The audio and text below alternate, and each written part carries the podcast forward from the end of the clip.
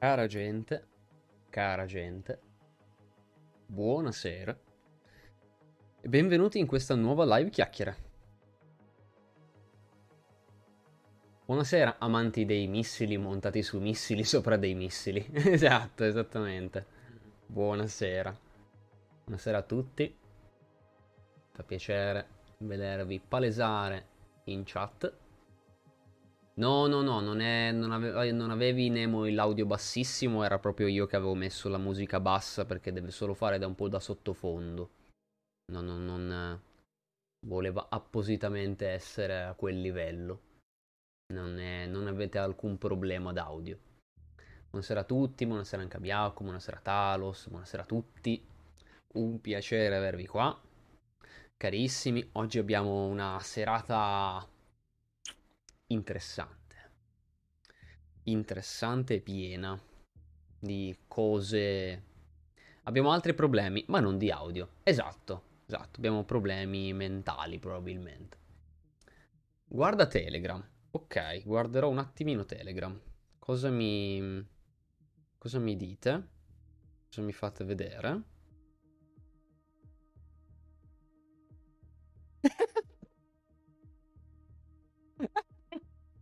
Stupendo. Aspettate, ma aspetta, riesco a farvelo vedere. Eh, non si vede. Perché è stato inviato un fantastico memino sul gruppo, sul gruppo Telegram quando sono le 21.05 e la live, e la live Astropate non è, e non è partita. Oddio, tragedia. arrivo, arrivo, giungo, giungo.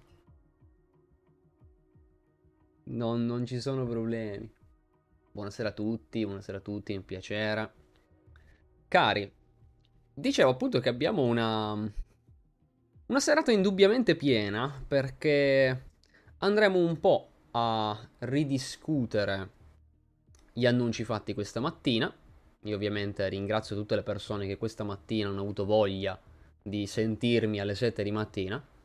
E ehm, abbiamo commentato un po' le cose nuove e io ringrazio, ringrazio tantissimo Jackal, tantissimo, grazie mille per essere venuto qua, per, per darmi la Sabina, per un totale di 4 mesi.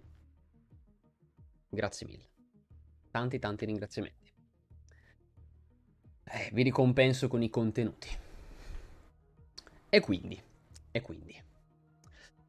Parliamo un pochettino degli annunci, nel senso andremo un pochettino a riguardarli insieme, magari anche per appunto discuterne con chi non c'è stato questa mattina, quindi facciamo qualche commento che qualche commento sicuramente lo ripeteremo, magari qualcun altro ci verrà in mente adesso e faremo quindi un po' un recap di quanto abbiamo visto questa mattina e vedremo se ci saranno appunto ulteriori cosettine da dire. Buonasera anche a Furious. E ehm, e poi, dopo, diciamo, varie chiacchiere sugli annunci, andremo a trattare un libro che effettivamente devo prendere dallo scaffale. Così, almeno, siamo sicuri di avere tutto il materiale in mano. Arrivo.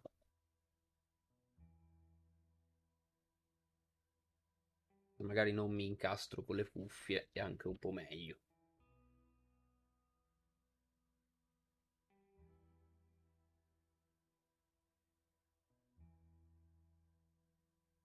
Opla.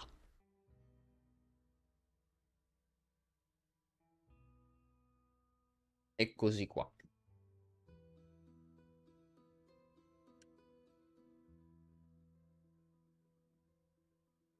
Dopo ci arriviamo, dopo ci arriviamo. Dove lo ficchiamo? Lo ficchiamo qui così. Perché dobbiamo parlare appunto di un po' di, di ste dei presagi a un certo punto, perché ci sono un, e ci sono un po' di, un po' di robe interessanti, eh, da dire. Un po' di robe interessanti.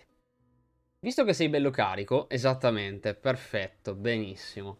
Un complimento a Space Hulk Deathwing. Ecco, un complimento a Space Hulk Deathwing, purtroppo, con mio grande dispiacere, è stato riscattato. E io eh, vi, mm, eh, vi, dirò, vi dirò eh, che... Mh, mm, Ehm, Space Hulk Deathwing è un gioco... Eh, ritiro i complimenti alla sua... Tutti i complimenti ritirati completamente. Eh, Space Hulk Deathwing chiaramente gioco um, uh, bellissimo perché... Um, perché ovviamente vi permette di vivere in anteprima l'esperienza del capitolo che presto riceverà il ritorno del proprio primarca, chiaramente. Mi, mi pare ovvio. Così, per essere nel mood. Dici, beh, ma dato che ritorna Lion a quanto pare, beh, puoi non giocare il videogioco dedicato ai suoi figli? Mi pare ovvio.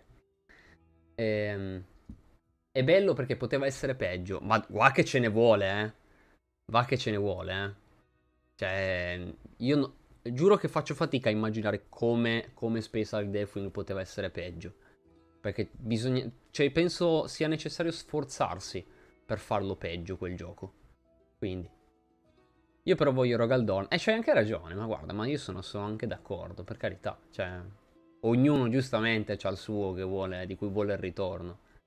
Eh, sforzarsi è il verbo giusto. Guarda, io mi sono di uno sforzato per giocarlo quel gioco. È stato proprio una roba allucinante. Quindi sì, gran complimento, benissimo. Quindi ok, questo l'abbiamo passato. perfetto, perfetto. Al lancio era una, rottura di coglioni giocarci. Ah, perché dopo no? Ah, invece dopo era, mi... Do- dopo invece era meglio? Ah sì? E quando è successa questa cosa? E quando, quando è che è cambiato? Me lo sono perso questo momento di stacco da, da, dal lancio, dall'esperienza al lancio a quando, boh, sono passati anni. Mi pare sia rimasto abbastanza stabile. Quindi, la parte più drammatica della live è andata. Esattamente, questa ce la siamo tolta. A posto, a posto, benissimo. Direi che possiamo continuare. Allora, Dicevo appunto che dopo gli annunci abbiamo un certo arche dei presagi che... Eh, c'è della roba. C'è della roba, ragazzi. Roba veramente, veramente succosa su questo, su questo manuale narrativo. E c'è roba interessante anche poi per discutere di come potrebbe proseguire. Pippo Baudo, buonasera. Buonasera. Buonasera a tutti. Fa piacere che siate in tanti molto molto.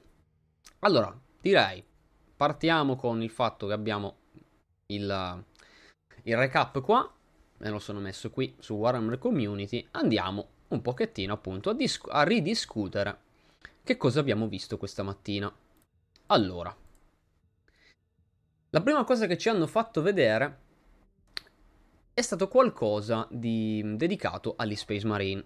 Vabbè, gli Space Marine qualcosa ce lo devono mettere, ragazzi, perché altrimenti la, eh, si piange. Nel senso, è una cosa che non può non esserci uno Space Marine, o almeno uno Space Marine da qualche parte lo, lo si mette.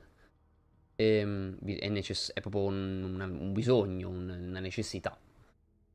E cosa ci hanno fatto vedere? Ci hanno confermato delle cose.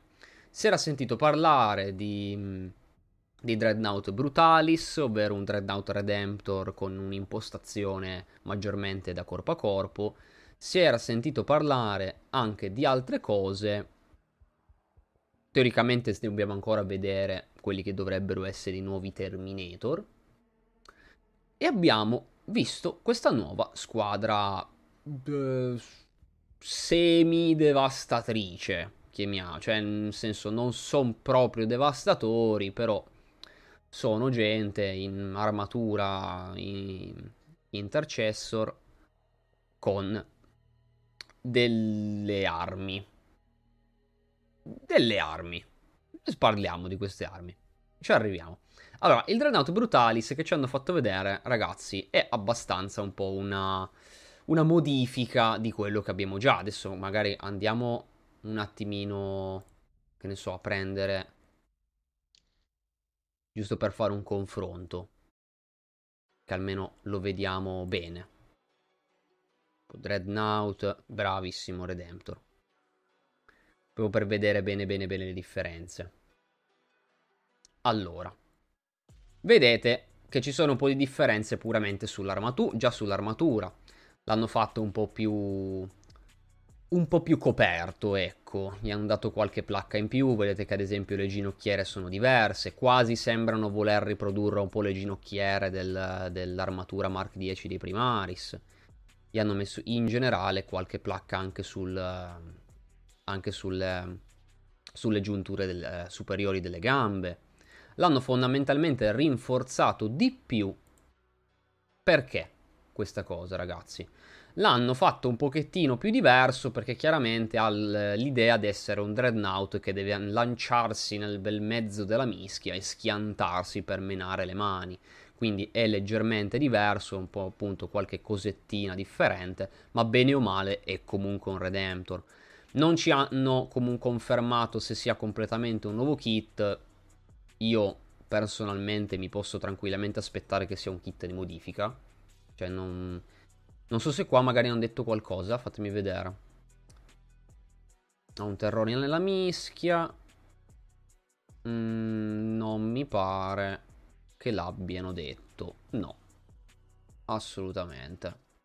Magari a un certo punto ci fanno vedere le sprue, ma per adesso io vado sull'ipotesi che per quelle che sono appunto le differenze presenti nel kit, credo che sia tutta roba che potrebbe restare semplicemente all'interno di una sprue di modifica, perché non credo che vadano a creare tutto un kit nuovo solo per un Redemptor che ha veramente delle piccole differenze d'armature sulle braccia, perché appunto ha le ginocchiere un po' diverse, appunto qua pla queste placche aggiuntive, delle armi qua sul petto che sono appunto differenti perché sono multitermici, oppure hanno anche i bolter, ma comunque sono puramente solo l'arma da ficcare in quell'alloggiamento, e le armi corpo a corpo. Eh, ah, giusto, anche l'arma, l'arma in torretta, però sono comunque tutte cose che non hanno bisogno di essere un intero nuovo kit. Bisognerebbe però appunto vedere un attimino la sprue del Redemptor, fatemi vedere. Fatemi vedere un attimino se lo vediamo perché... Mm, mm, mm, mm se lo vediamo al volo poi magari qualcuno di voi in chat ha un Redemptor me lo sa dire al volo, eh, per carità. Però immagino che comunque si possano montare separatamente le ginocchiere. Fatemi vedere se le riusciamo ad addocchiare. Cosa abbiamo qua? Eh... Sì, allora... Fatemi vedere. Ok. Mmm... Mm. Allora, eh no, kit a parte, puoi montarle, ma i sprue sono condivisi, perché hai il maglio nel primo. Ma nel senso, per allora, io immagino che magari possa essere un kit di modifica in più. Che dici, ok, magari hai tutte le parti del Redemptor, ma ci monti una roba diversa. La cosa che magari può farci capire se è totalmente diverso o se è una sprue in più è il fatto di questi pezzi sono separati per dire le ginocchiere sono staccate il, um, le armi che io metto qua nell'alloggiamento sul petto, i multitermici o il bolter, sono separati, quindi posso inserirli. È quello intendo, dico. Quello mi fa appunto. Scusate che c'è un pezzo di green screen che si. Ok. Dicevo, queste cosettine, dico, mi fanno pensare, se poi tra l'altro Nemo me lo confermi, mi fanno pensare che possa tranquillamente essere gestito come una sprue piantata in più e messo sopra. Così, con gran facilità fondamentalmente, che vanno solo a modificare. Ma io parlo anche puramente a livello di produzione, cioè spe una spesa allucinante per un kit che alla fine ti è quasi identico. Quindi, buonasera barone, buonasera. Sì, il corpo appunto è assolutamente identico, sono veramente piccole differenze, ma come d'altronde sono tanti Dreadnought ragazzi, cioè non è che il Redentor è nuovo in questa cosa, nel senso sono i Dreadnought che quando esce un nuovo Dreadnought, a meno che non sia una roba, boh, terribilmente differente, boh, è un Dreadnought, c'ha un braccio diverso, c'ha un, uno scafo frontale diverso, c'ha un, un'arma da mettere sulla spalla diversa, cioè, tanta roba è così. Sono bloccato, sono bloccato, io, so, io, io, mi, io mi, muovo, cioè io mi vedo mosso, che, mi sto muovendo. È un problema che coinvolge anche altri o è solo Barone che mi vede tipo esploso? Nessun blocco. Nemo mi dice nessun blocco. La live va bene. Barone, piuttosto prova ad aggiornare se non mi vedi bloccato. Di, di solito la prima... Problema mio risolto, ok, meno male. A posto. A posto, a posto. Seawolf, buonasera. Ehm, quindi, direi quindi, ok, beh, bellino, perché vabbè, a me, a me i Dreadnought piacciono, poi devo dire, a me i Dreadnought da corpo a corpo piacciono effettivamente di più. Cioè, mi piacciono davvero tanto. Però, boh, a livello di kit, ragazzi, che cosa vorrete mai che sia? Nel senso, è una robettina per fare una variante del Dreadnought Redemptor, perché uno poteva dire mancava la versione più da cazzotti. Tutto lì. Tutto lì.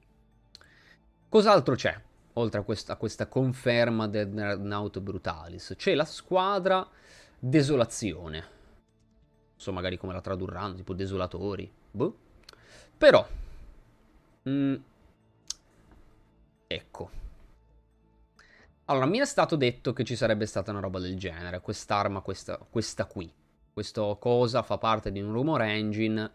Mi era stato riferito che questo, quel rumor engine con questa roba, con questo missilotto, riguardava questa, una nuova squadra di marine con appunto armi pesanti, che era um, proprio riguardante la cosa di cui c'era stata mostrata una sago ma non molto tempo fa.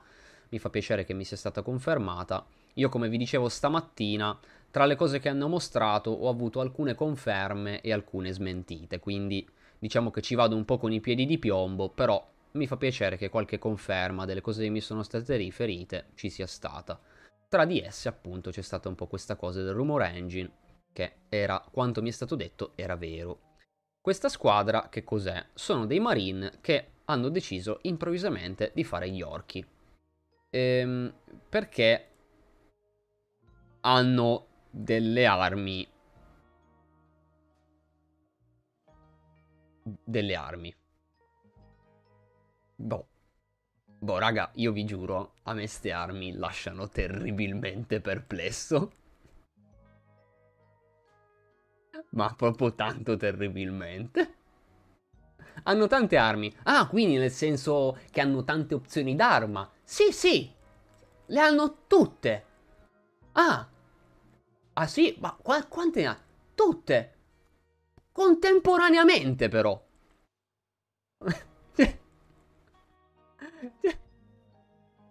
no, mi, mi, hanno lasciato un po'... Boh. Li ho riguardati ho detto... Boh, vabbè. Non lo so. Sarò io magari, però veramente. Cioè... Ma che cosa diavolo sono? Cioè...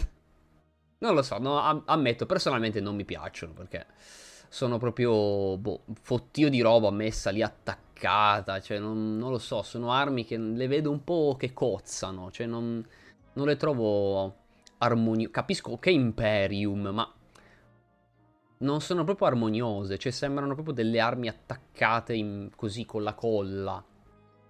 Perché non mi...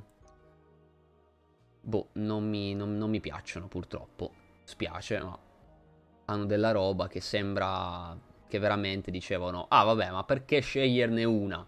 Mettiamole tutte. Immaginate che ridere quando devono ricaricare... Minchia, veramente, ma pensa che roba.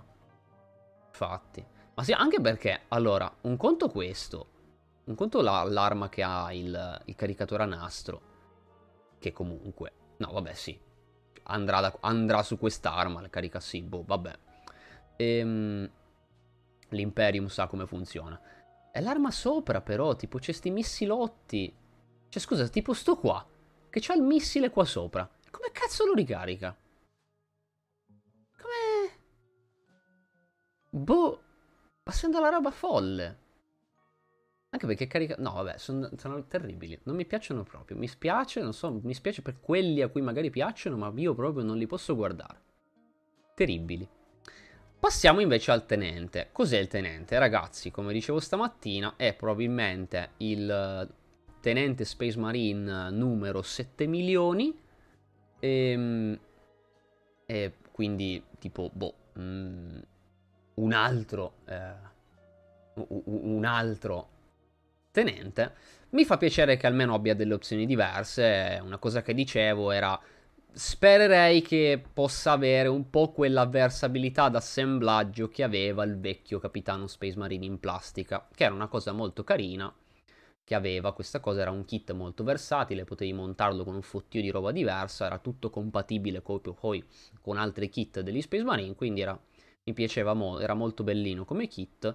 Io non so magari come si possa comportare questo, da quello che ci mostrano in queste tre immagini sembra comunque un tenente con varie opzioni disponibili, spero che all'assemblaggio possa essere un, un kit che proprio ti fa venire proprio voglia di modellismo. Cioè voglia di prendertelo e dire, uh, guarda quanti pezzi che ci sono, chissà quale, voglio, chissà quale monto, chissà quale metto, ah, ma aspetta che magari è compatibile con tutti quei mille pezzi che ho a parte qua di avanzo, cioè... Mh, mm, quel pezzo che ti viene sinceramente voglia di modificarlo e montarlo con altri pezzi che hai da parte, non so, è...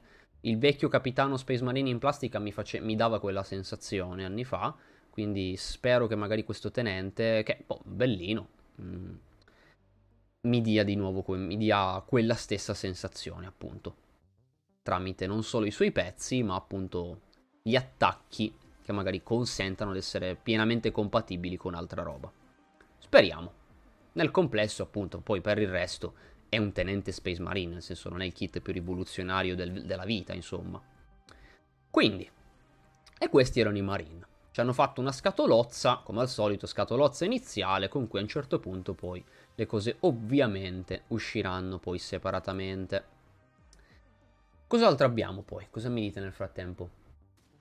Sì, appunto, è il numero 7 milioni, ma è il più sensato. No, infatti, nel senso, anche cioè, gli altri, boh, bellini, sono son Space Marine, sono tenenti, quel che è, però sono più fissi.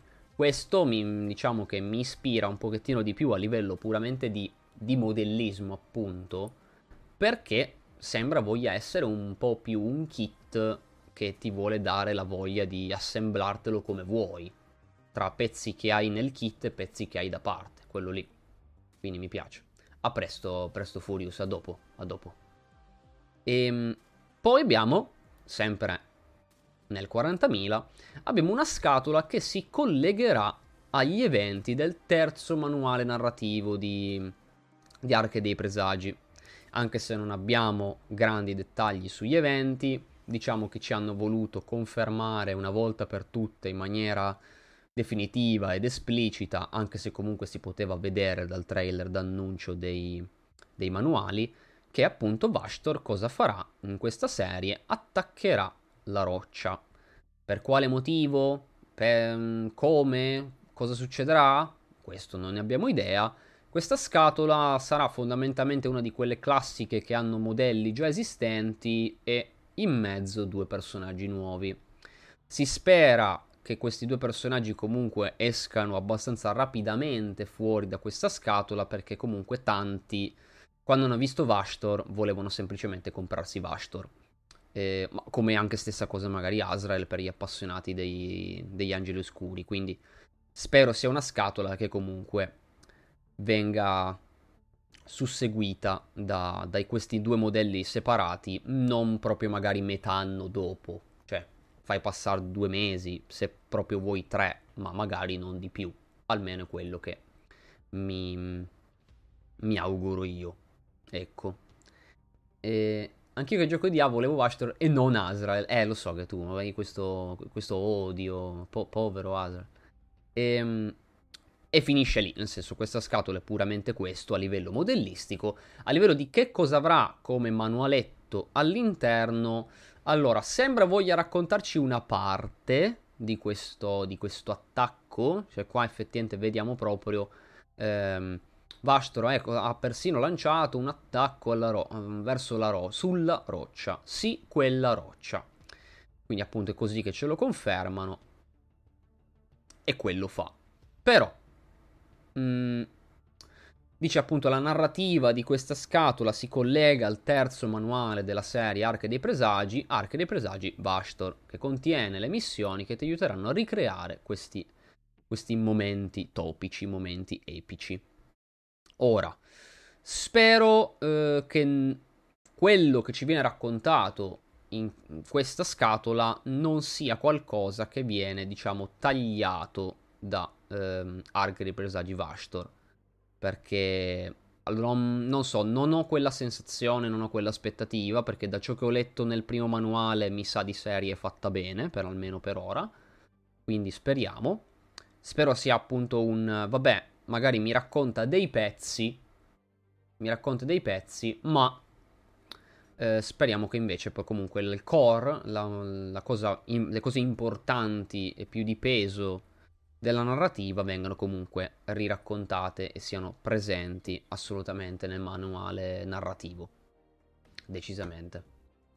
Po- povero Azrael. Azrael a me piace perché mantiene lo stile solito di Azrael, però adesso è nuovo, è un po' più, un po più cazzuto, però a me piace che sia stato fondamentalmente un update del modello esistente. Quindi quello mi piace. E Vastor, vabbè, Vastor è fichissimo, ragazzi, ma poi ne parliamo anche dopo. E questo già finisce come novità, nel senso poi io ho guardato l'illustrazione, ma nelle illustrazioni non c'è chissà che da notare, quindi non, non abbiamo grandi, anche qua tramite questa immagine comunque nulla di che, ho cercato un po' di osservare, ma comunque non lasciano intuire chissà che di nascosto, insomma. Questo è quanto. Underworlds invece ha ottenuto un'altra banda delle figlie di Kane Personalmente non mi piace, mi piace tipo forse questo qua, questa qua. Questa, queste due ancora ancora decenti. Però in generale è una banda che non mi entusiasma particolarmente. Diciamo che trovo che le figlie di Kane abbiano design, altri design che io apprezzo davvero molto molto di più. Purtroppo questo, questi non sono tra, tra loro. Non mi entusiasmano molto sono appunto un'altra banda di figlie di Kane messe nel, nel contesto di, di Gnarlwood, del bosco nodoso. Non commenterò ovviamente ragazzi sulle regole perché non, non sono un grande esperto di, di, regole, men che meno di Warhammer Underworlds, quindi quello lì ovviamente lascerò la parola a chi eh, saprà meglio di me discutere la parte di regole. Quindi non saprei dirvi da questo tipo sì sono fortissime non sono una merda, quello sapete ragazzi. Lo sapete, ma io ci tengo sempre a ricordarvelo perché appunto almeno nessuno poi arriva tipo ma perché non hai parlato delle regole? Eh, almeno l'uno lo sa, viene detto. Tutto lì. Eccoci qua. Questo è quanto. Non spendo molte parole perché alla fine ragazzi cosa sono? Sono altre figlie di Kane, nel senso. Non hanno, anche loro non è che sono state... Ui, che roba. I Seraphon invece mi hanno lasciato molto più soddisfatto, ecco.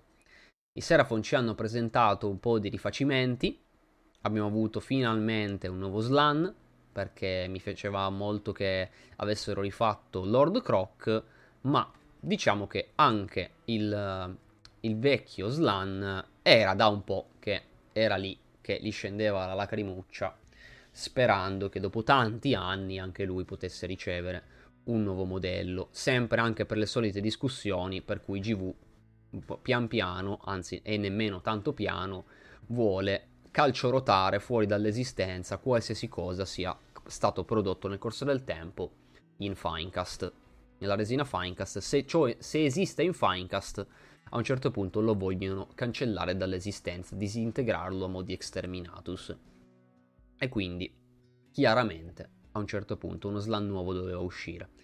Mi fa molto piacere vederlo, mi piace molto, dav- davvero tanto come kit, perché mi piace che sia tutto questo palanchino molto eh, antico, ma allo stesso tempo anche delle cose che mi richiamano la tecnologia degli antichi. Cioè, noi vediamo tutto questo palanchino grande, con, fatto di pietra, che, con addirittura radici, rami, foglie, piante che praticamente stanno crescendo direttamente sul palanchino stesso, tutte queste cose che sanno proprio di rovine antiche.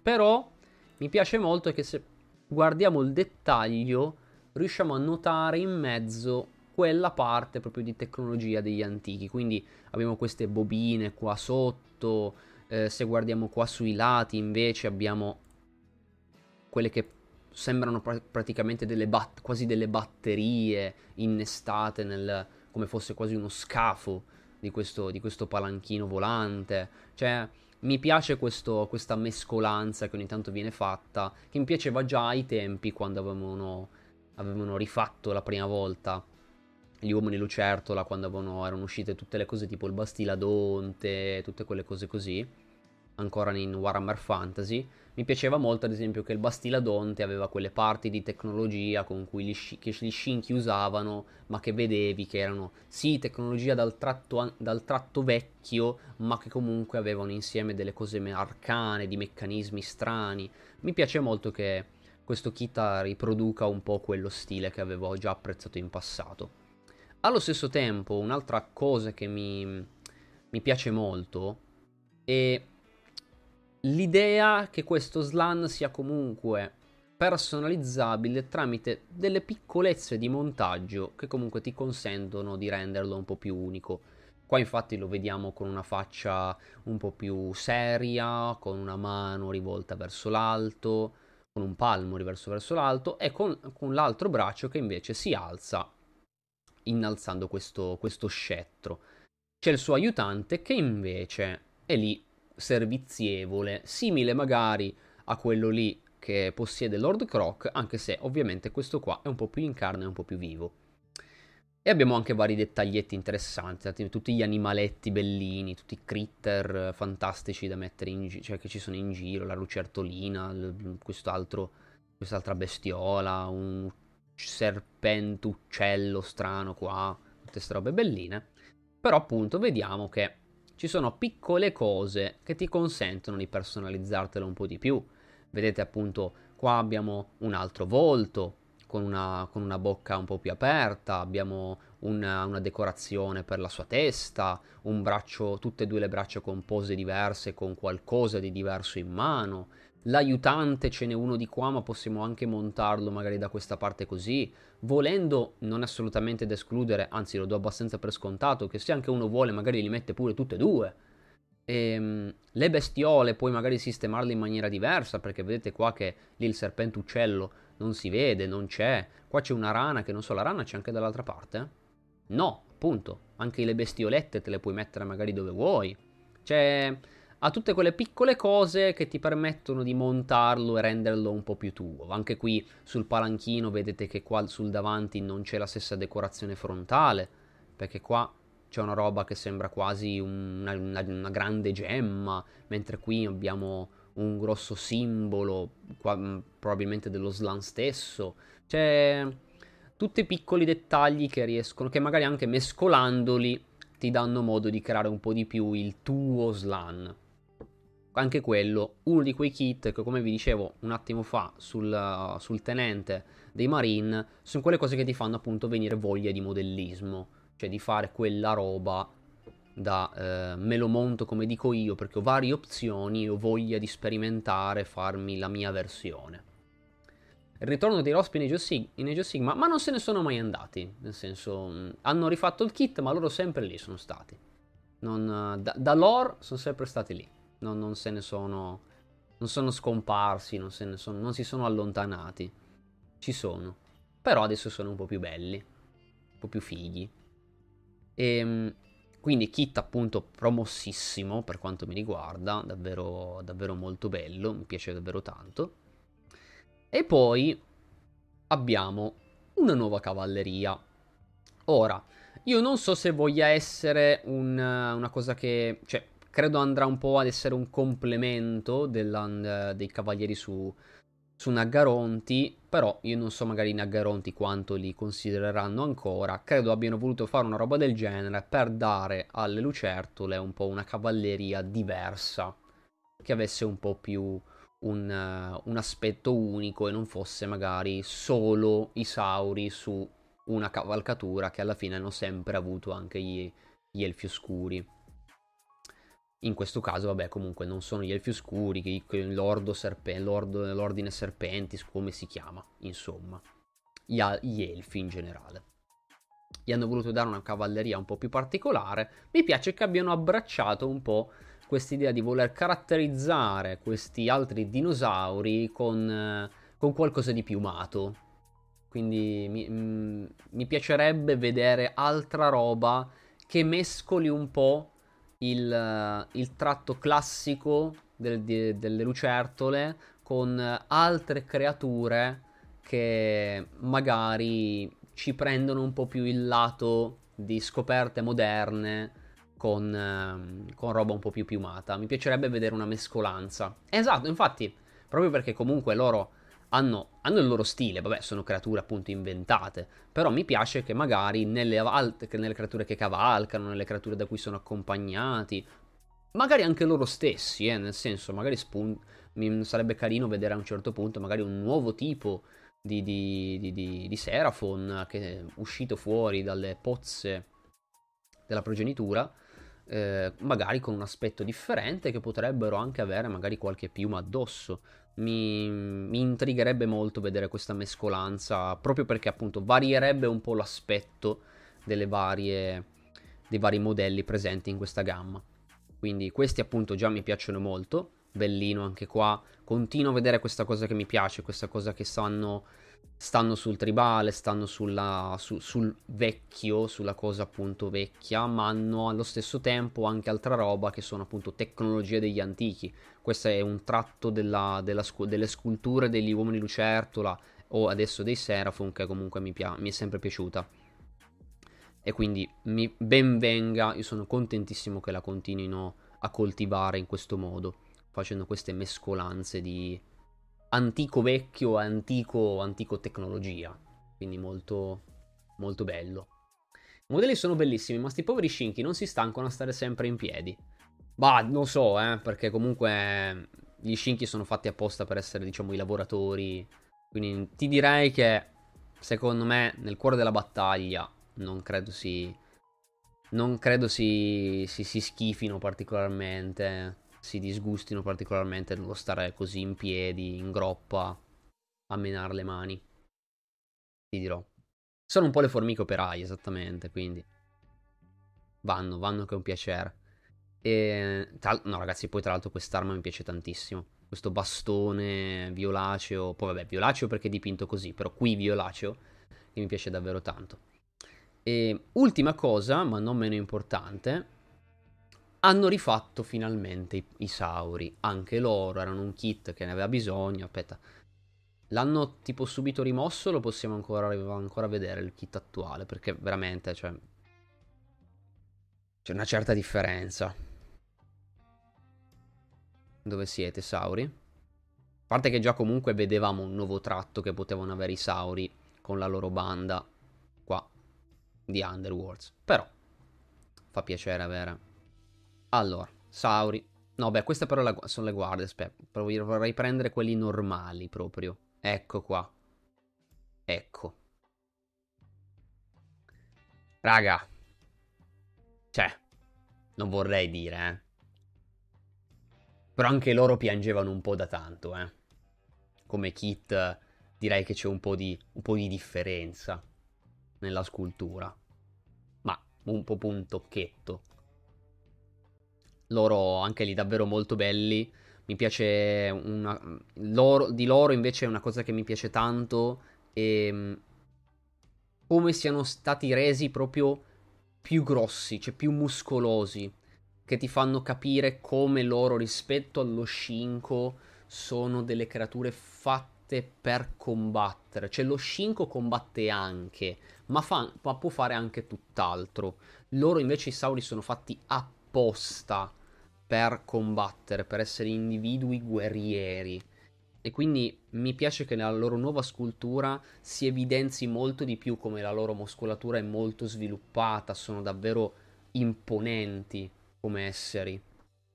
Cioè sono molto valorizzati come, come creature nate per, per fare la guerra, per combattere secondo il grande piano quindi mi piacciono molto. Trovo che sia, trovo che sia stato un restyle, una, un rinnovo davvero ben riuscito. Anche ad esempio lo standardiere, andiamo a confrontarlo, ragazzi.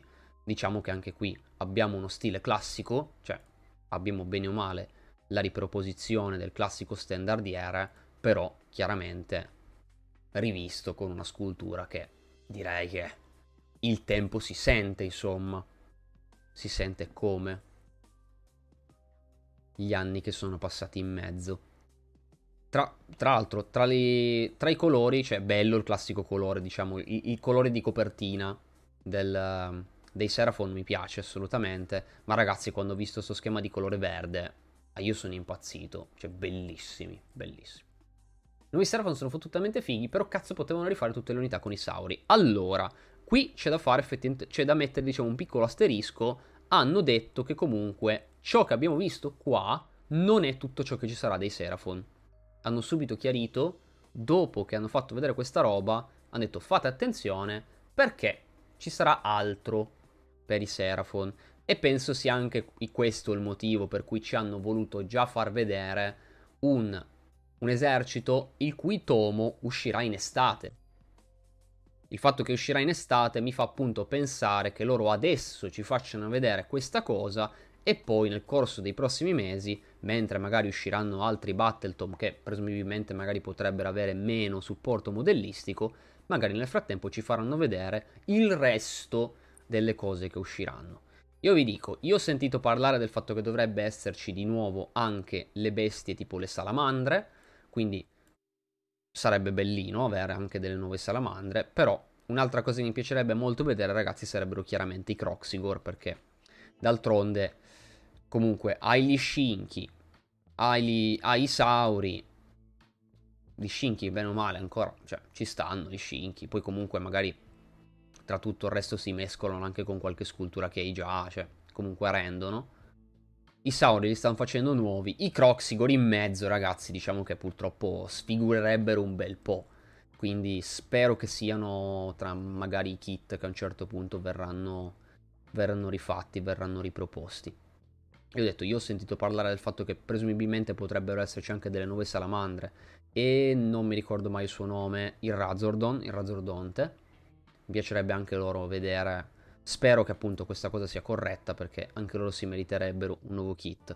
Alla fine rimangono un po' di roba che diciamo ci sono queste cose il bastiladonte, il troglodonte, il carnosauro, sono tutta roba che comunque è già uscita da un bel po', ma che comunque ha ancora un tratto totalmente attuale.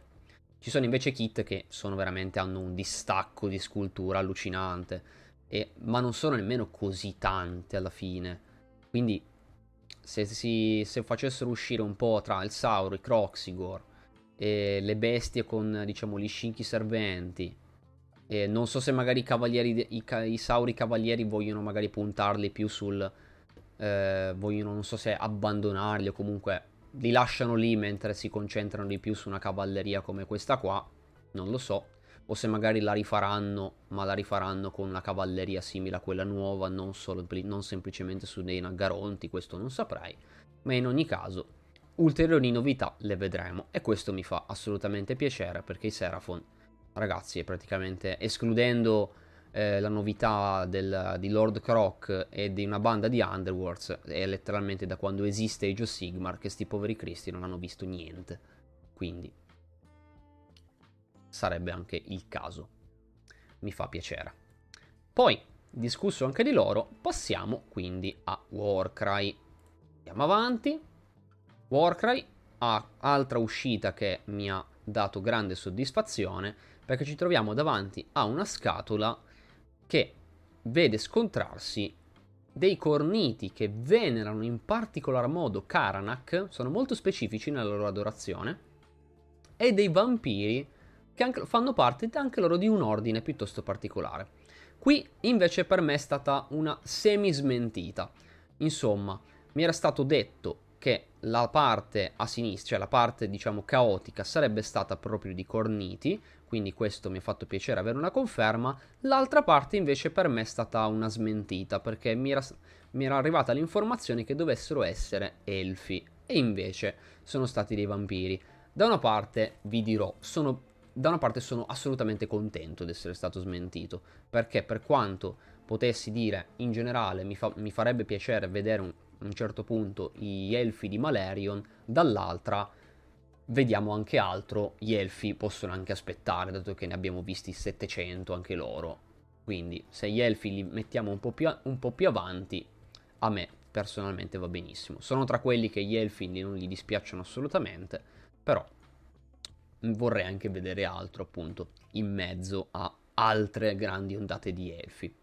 Quindi devo dire che di, di essere stato smentito non sono poi così, così triste que- per questa metà della scatola. Allora, parliamo prima dei vampiri. Questi vampiri sono particolari perché fanno parte fondamentalmente di un ordine che hanno definito quasi monastico che eh, cerca di tenere a bada la propria fame. Sono una cosa che oggi, questa mattina vi dicevo mi, ha, mi è piaciuta molto perché è un, un, significato, diciamo un concetto che è già, mh, mm, è già una rivisitazione. Nel senso, eh, in Mortal of Night, che è il nono romanzo delle guerre dei cancelli passaregni, questo romanzo inizialmente era uscito sotto forma di audiodrammi, divisi in due parti. C'erano quattro audiodrammi per la prima parte e quattro audiodrammi per la seconda parte. Sono poi stati tutti riuniti in forma in prosa all'interno del romanzo Mortal of Night. Nella, in una delle parti, eh, in una delle, se- delle, delle quattro sezioni della prima, della prima metà di Mortal of Night, i protagonisti incontravano questi, eh, questi vampiri che cercavano appunto di tenere totalmente lontano il loro essere vampiri. Quindi, mentre ad esempio questi qua combattono comunque, quelli lì invece si allontanavano totalmente dalla battaglia perché sentivano che entrare in una battaglia, anche solo sentire vagamente l'odore del sangue, l'odore del conflitto, gli avrebbe fatto perdere il controllo, li avrebbe anche probabilmente fatti trasformare direttamente in Vargulf. Quindi erano gente piuttosto instabile che cercava appunto di non raggiungere quell'instabilità. Mi piace che abbiano voluto tentare di riproporre un significato simile, ma in questo caso visto in chiave comunque più guerriera.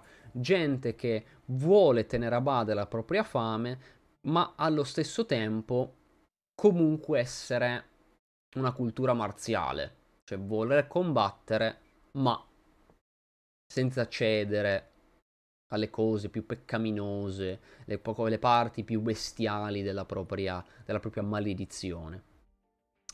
E, ehm, stilisticamente, ragazzi, mi piacciono tantissimo perché a livello di scultura mi piace davvero tanto quando i modelli di Age of Sigmar vanno a pescare da, eh, da, culture, da culture sparse, cercando appunto di riproporre un po' i loro antichi, antichi vestiti.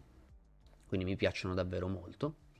E abbiamo figure comunque particolari, cioè già loro sono particolari, ma abbiamo comunque qualcosa che spicca in mezzo. Ad esempio abbiamo questo modello que- tra questi due, quello a sinistra, che ci è stato descritto come un loro membro che è morto e tornato indietro, vampirico ovviamente, ma secondo loro è una cosa non apprezzata non sappiamo bene quale possa essere la loro cultura, sarei curioso di scoprirla meglio, magari all'interno di quello che sarà il manuale di questa scatola, però per loro pare che avere una persona che appunto è morta, cioè un vampiro che per loro è morto e poi è tornato, sei un paria. L'hanno descritto come un paria, quindi una persona proprio, non so, distaccata dagli altri, non vista bene. Non sappiamo magari perché, se magari sono dei vampiri che effettivamente morendo e tornando sviluppano qualche caratteristica particolare, perché comunque qui vediamo che non è semplicemente, boh, ok, è morto e tornato, vediamo che comunque ha delle differenze, vedete che ha una posa un po' diversa, sembra comunque un, già un po' più bestiale rispetto agli altri, quasi come se magari la, l'essere morto e, eh, ed essere tornato magari incrini un po' questo controllo che hanno sulla loro fame. Non so, ovviamente è una, un'ipotesi basata sull'osservare un po' le caratteristiche del modello. Gli altri sono molto più composti, anche le loro, le loro vesti sono comunque di un certo tipo. Lui invece ha delle pellicce appunto che già lo collego, come sia le pellicce sia lo stato degli altri vestiti che è un po' più trasandato, l'essere comunque eh, accompagnato da un animale, cioè tutto ci richiama un po' di più il fatto che sembra andare, essere un po' più andante verso la bestia un po' da pezzente, esattamente, esattamente. Ehm... Sì, sì, sì, sì. E...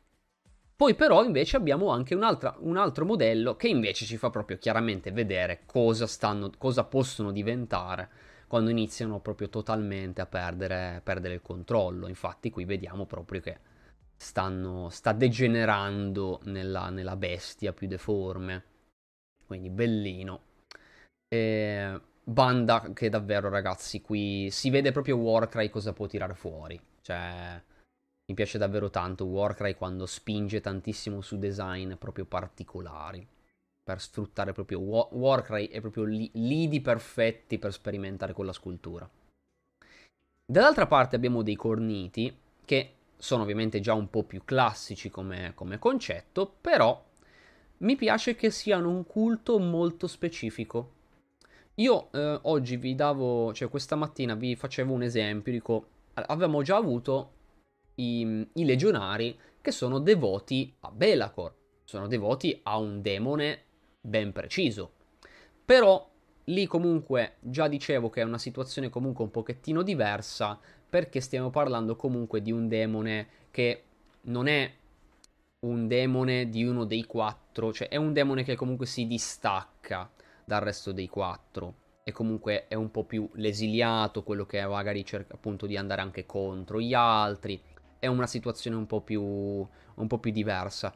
Questi invece sono corniti, ma sono corniti che si dedicano in particolar modo a un preciso demone di corn. E, e, in particolar modo nemmeno magari un assetato di sangue, cioè demoni, i classici demoni maggiori. Sono gente che invece si dedica ai segugi sanguinari. In particolar modo a Karanak.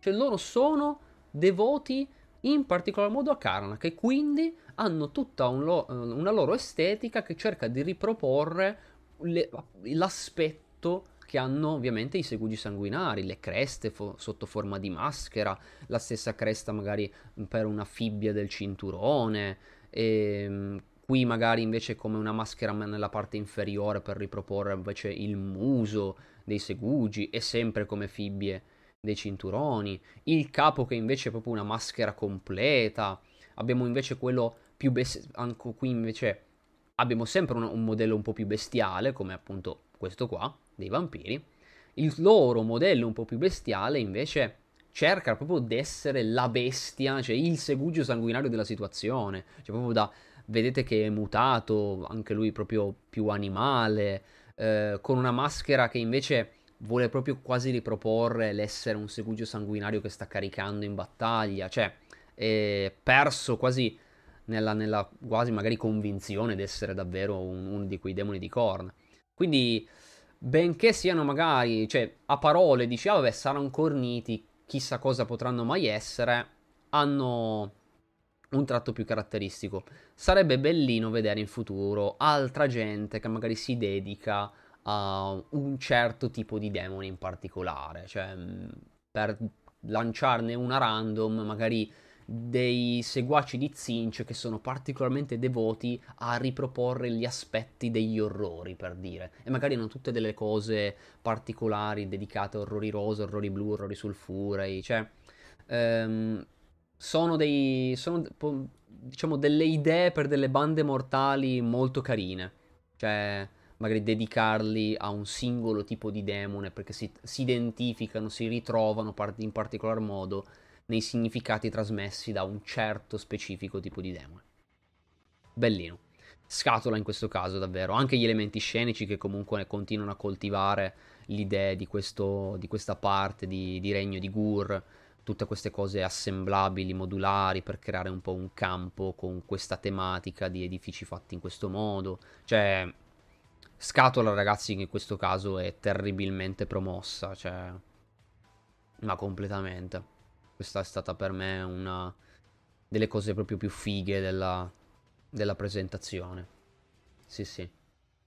Alla fine Karek non è uno stronzo qualunque, essendo il cucciolo personale di Korn. Infatti, appunto, dico, però mentre magari altri, che ne so, si dedicano a, boh, un assetato di sangue, appunto, o un grande araldo, bellino che invece ci sia qualcuno che va a considerare quello che appunto non è proprio uno stronzo qualunque, cioè diamine, è un demone che è letteralmente il pet di Korn, cioè ben venga che ci sia qualcuno che si dedica in particolar modo a lui, cioè figa come cosa.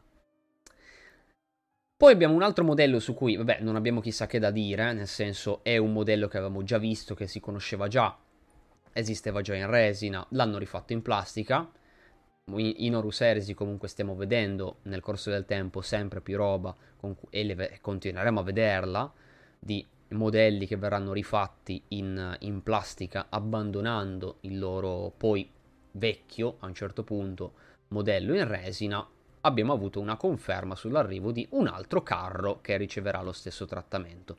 E ovviamente appunto dico non c'è nulla di che da dire perché sì, possiamo osservare il fatto, ah sì ok, sarà un kit che conterrà tutte le opzioni d'arma o quel che è, ma è un modello che abbiamo già praticamente visto e fondamentalmente rifatto un po', scolpito in maniera leggermente diversa e mh, mm, fatto con un altro materiale.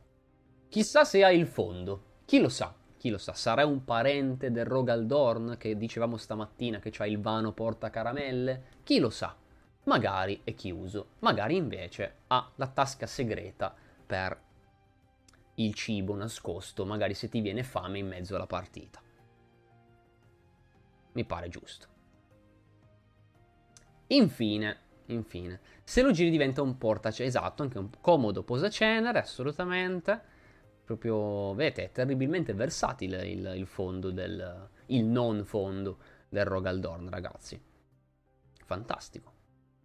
Infine, infine, anche qua, altra cosa. Qui, ecco, effettivamente, anche in questa scatola ho avuto una, un, da una parte una conferma, da una parte una smentita. Perché hanno detto che la parte Drucari, abbiamo una scatola di kill team con da una parte dei Drucari, dall'altra parte Adeptus Arbites.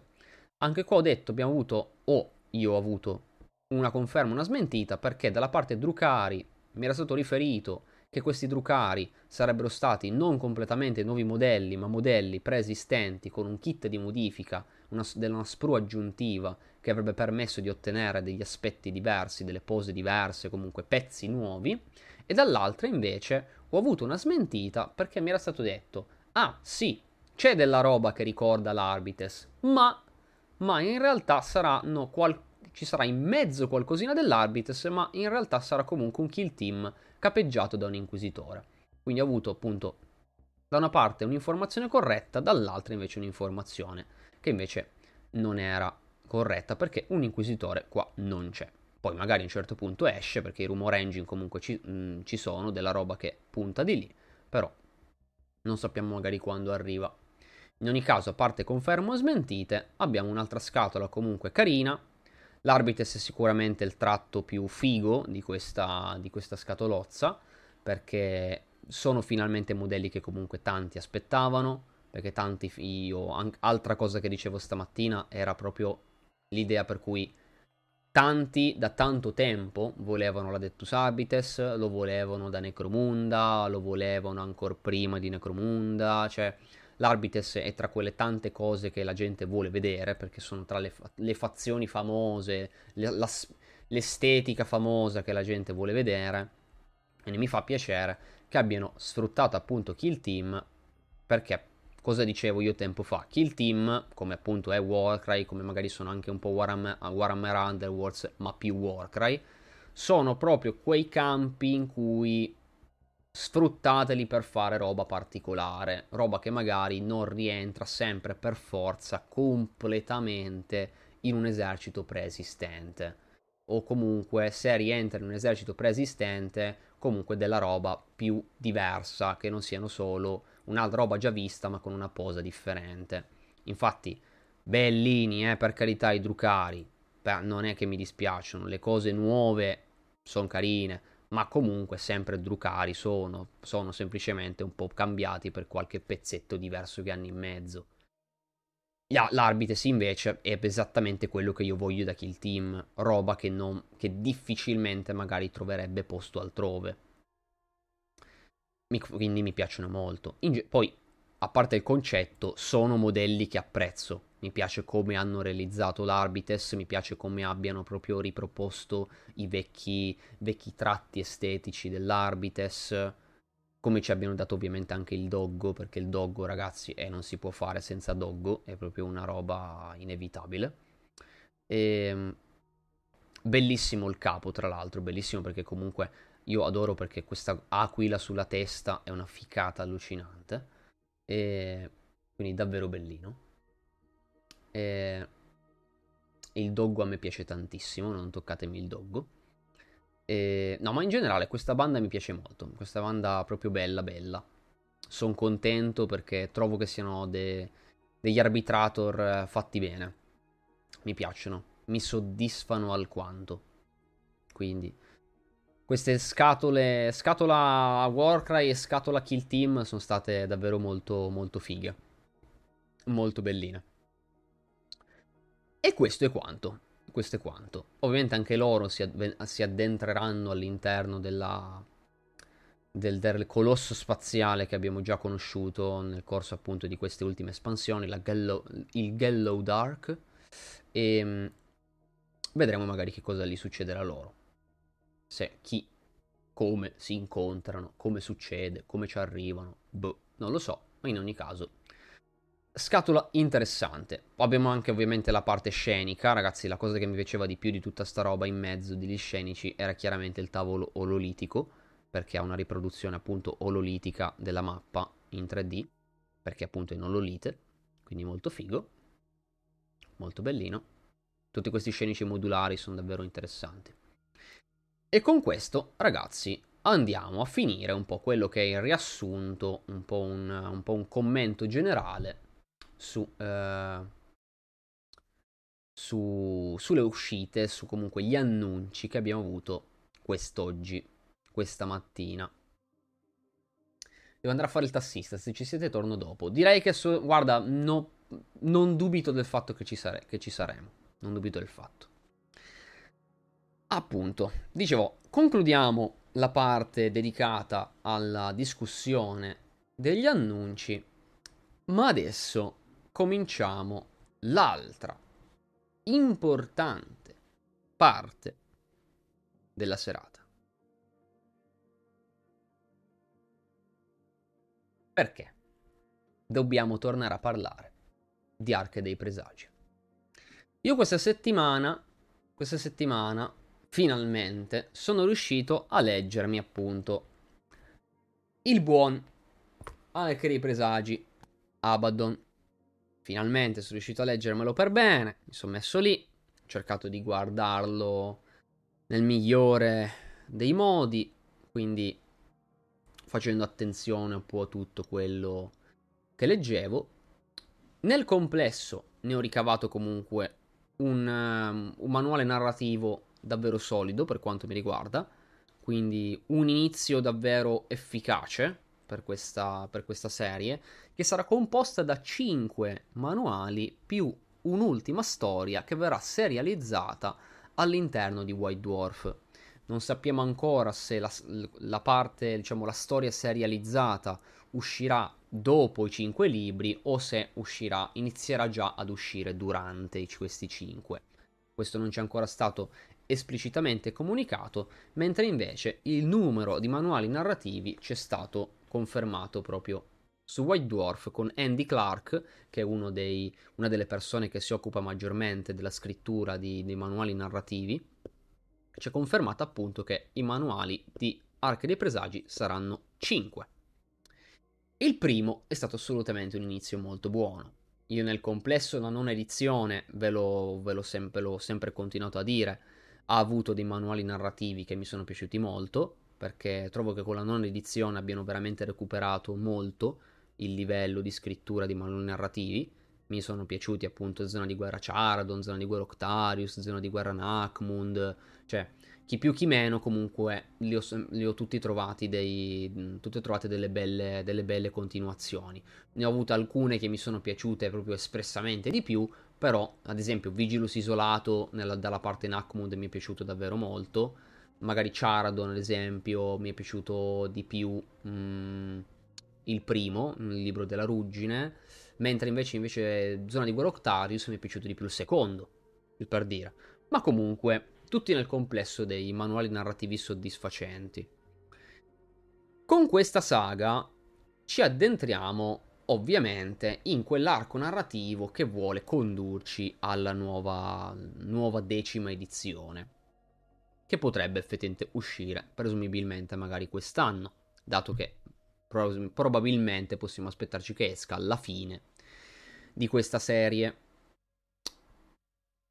Il primo libro era chiaramente un punto che avrebbe subito fatto capire che arco narrativo avremmo avuto?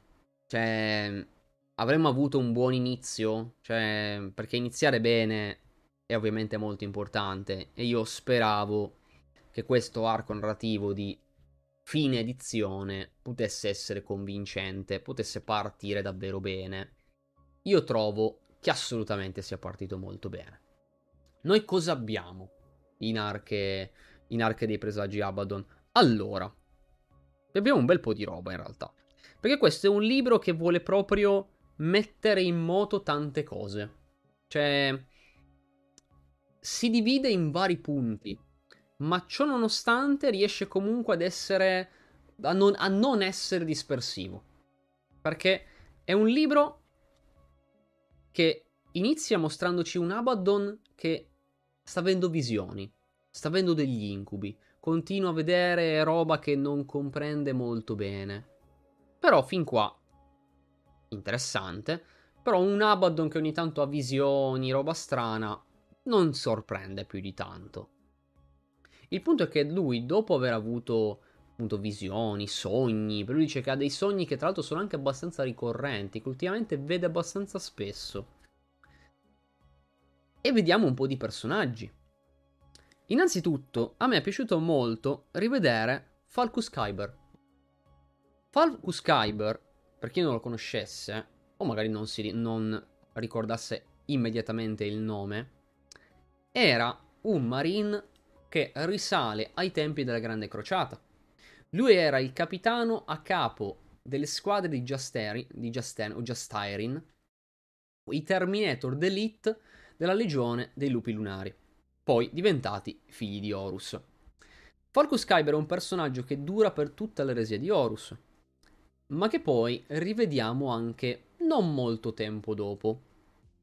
Falcus comunque nel corso della serie dell'eresia lo vediamo ogni tanto, in particolar modo appunto nelle narrazioni più legate appunto ai figli di Horus, ma dopo l'eresia lo rincontriamo quando Abaddon i Neo, cioè i creatori poi della, dei primi fasti della Legione Nera, incontrano Kyber in uno stato particolare. L'altro mi interrompo per salutare e dire buonasera Sugar Free.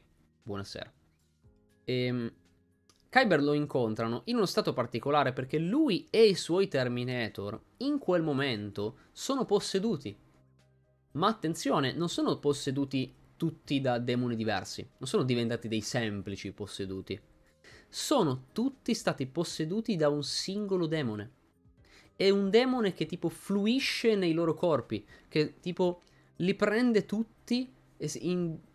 è come fosse fluido che si sposta a suo piacimento tra Kyber e gli altri Terminator, i vecchi Justirin che lo circondano. Era una cosa molto carina.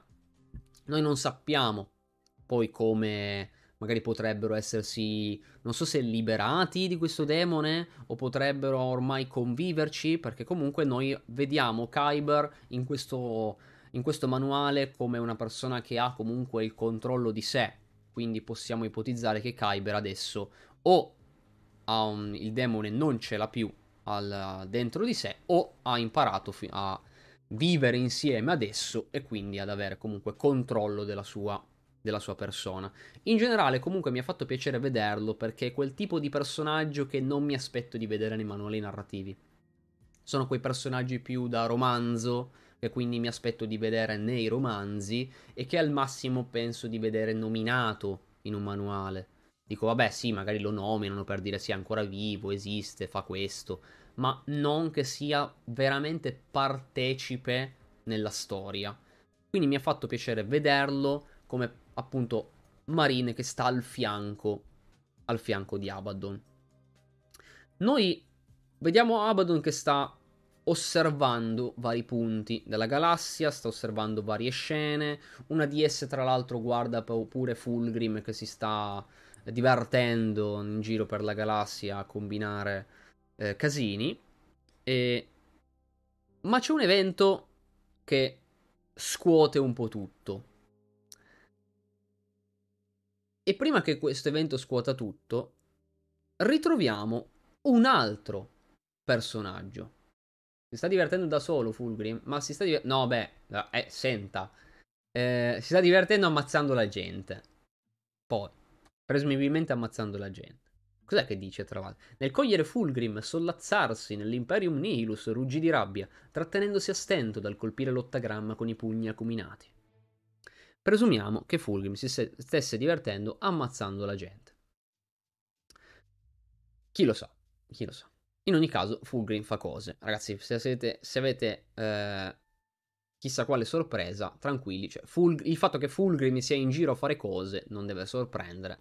Perché che Fulgrim e anche gli altri primarchi traditori che non hanno ancora un modello attuale, moderno, eh, il fatto che loro siano in giro a fare cose è assolutamente assodato dall'inizio dell'ottava edizione. In realtà, per quanto riguarda Fulgrim, già dalla fine della settima, quindi non è assolutamente una sorpresa, è semplicemente Abaddon che vede uno dei primarchi che fa cose come le faceva prima e come continuerà a farle, perché hanno deciso di spostarsi e fare roba in giro. Poi ovviamente quella roba in giro la vedremo chiaramente di più quando determinati modelli, cioè determinati personaggi avranno un modello. Finché Fulgrim non ha un modello, è ovvio che per ora lo vediamo ogni tanto per dire sì sì, è in giro, fa delle cose, ma approfondiremo meglio quando davvero potremo, potremo sbatterti il modello davanti per dirti compralo perché è figo. Tutto lì. Dicevo appunto, ammazza solo la gente, certo. Ehm, dicevo, abbiamo un altro ritorno che anche qua, allora, eh, mi ha sorpreso perché invece in questo caso era uno di quei personaggi che credevo mh, mm, completamente abbandonato. Nel senso, era un personaggio... Sto parlando di Xorfas. Xorfas è un personaggio che è durato due manuali. Cioè, mi aspettavo fosse un personaggio che durava lì e boom, non l'avremo mai più probabilmente rivisto. Questo stregone, perché è uno stregone, è un protetto di Igetmore, uno dei, dei campioni, uno dei, dei, maggiori individui al fianco di, di Abaddon. E Igetmore, appunto. Xorfas era questo protetto di Igetmore. Xorfas lo vedevamo all'interno di una coppia di manuali che erano Black Crusade Traitor's Hate, Black Crusade Angel's Blade. Erano due manuali che narravano la campagna di Diamor. Campagna di Diamor che avveniva agli inizi della tredicesima crociata nera e ci raccontavano una, cam- una campagna con cui la Legione Nera, la, la, banda da guerra del massacro Cremisi e la banda da guerra di, mm, comandata da Karn, poi più o meno comandata. Karn che aveva della gente dietro che lo seguiva. Eh, tutta questa gente macellava e faceva rituali presso il sistema di Amor, in particolar modo sul pianeta Ametal, per poter, diciamo, prendere una pietra e in realtà, diciamo, portarla via, causare rituali che avrebbero a un certo punto spezzato ulteriormente il tessuto della realtà. Diciamo che questa storia ci fa, ci racconta qualcosa per cui Ah sì, i lealisti hanno, a un certo punto sono riusciti a vincere perché sono riusciti a prendere l'oggetto che la Legione Nera desiderava ma, eh, e sono riusciti a spaccarlo, ma in... Ah giusto, perdonatemi, non ho, eh, non ho risposto al Bevi, avete ragione, avete ragione. Ora, Bevo, bevo. Ehm, dicevo... Mh,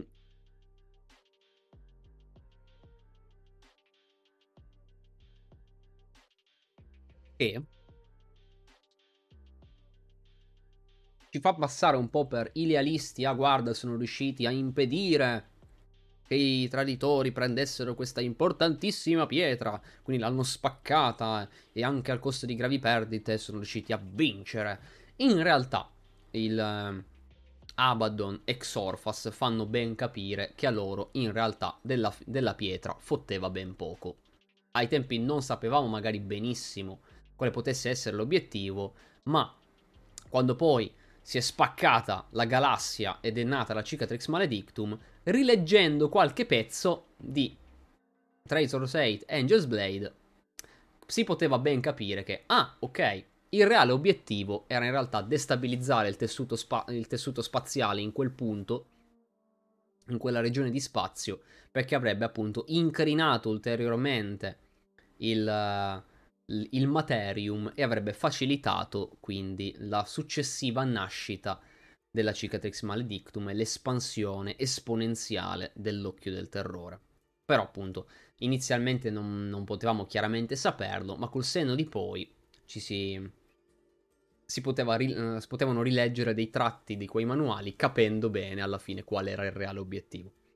Carino, era, erano appunto manuali in cui Xorfas eh, era praticamente uno dei personaggi maggiormente protagonisti dalla parte del caos. Però appunto mh, mm, credevo che la sua storia sarebbe stata conclusa lì, cioè un personaggio che è stato utile lì, non credo lo rivedremo, non ho mai avuto aspettative sul rivederlo. E invece è un personaggio che anche in questo caso vediamo fin dal, dall'inizio. Fin dall'inizio vediamo Xorfas che contatta Abaddon, e tra l'altro è bello perché la, ci sono le comunicazioni un po' eh, distorte e quindi Xorfas mentre si, mentre si presenta, cioè nel senso si cerca di contattare il signore della guerra. Uh, sì, lo, ve lo scrivo, eccolo qua, aspettate. Eh.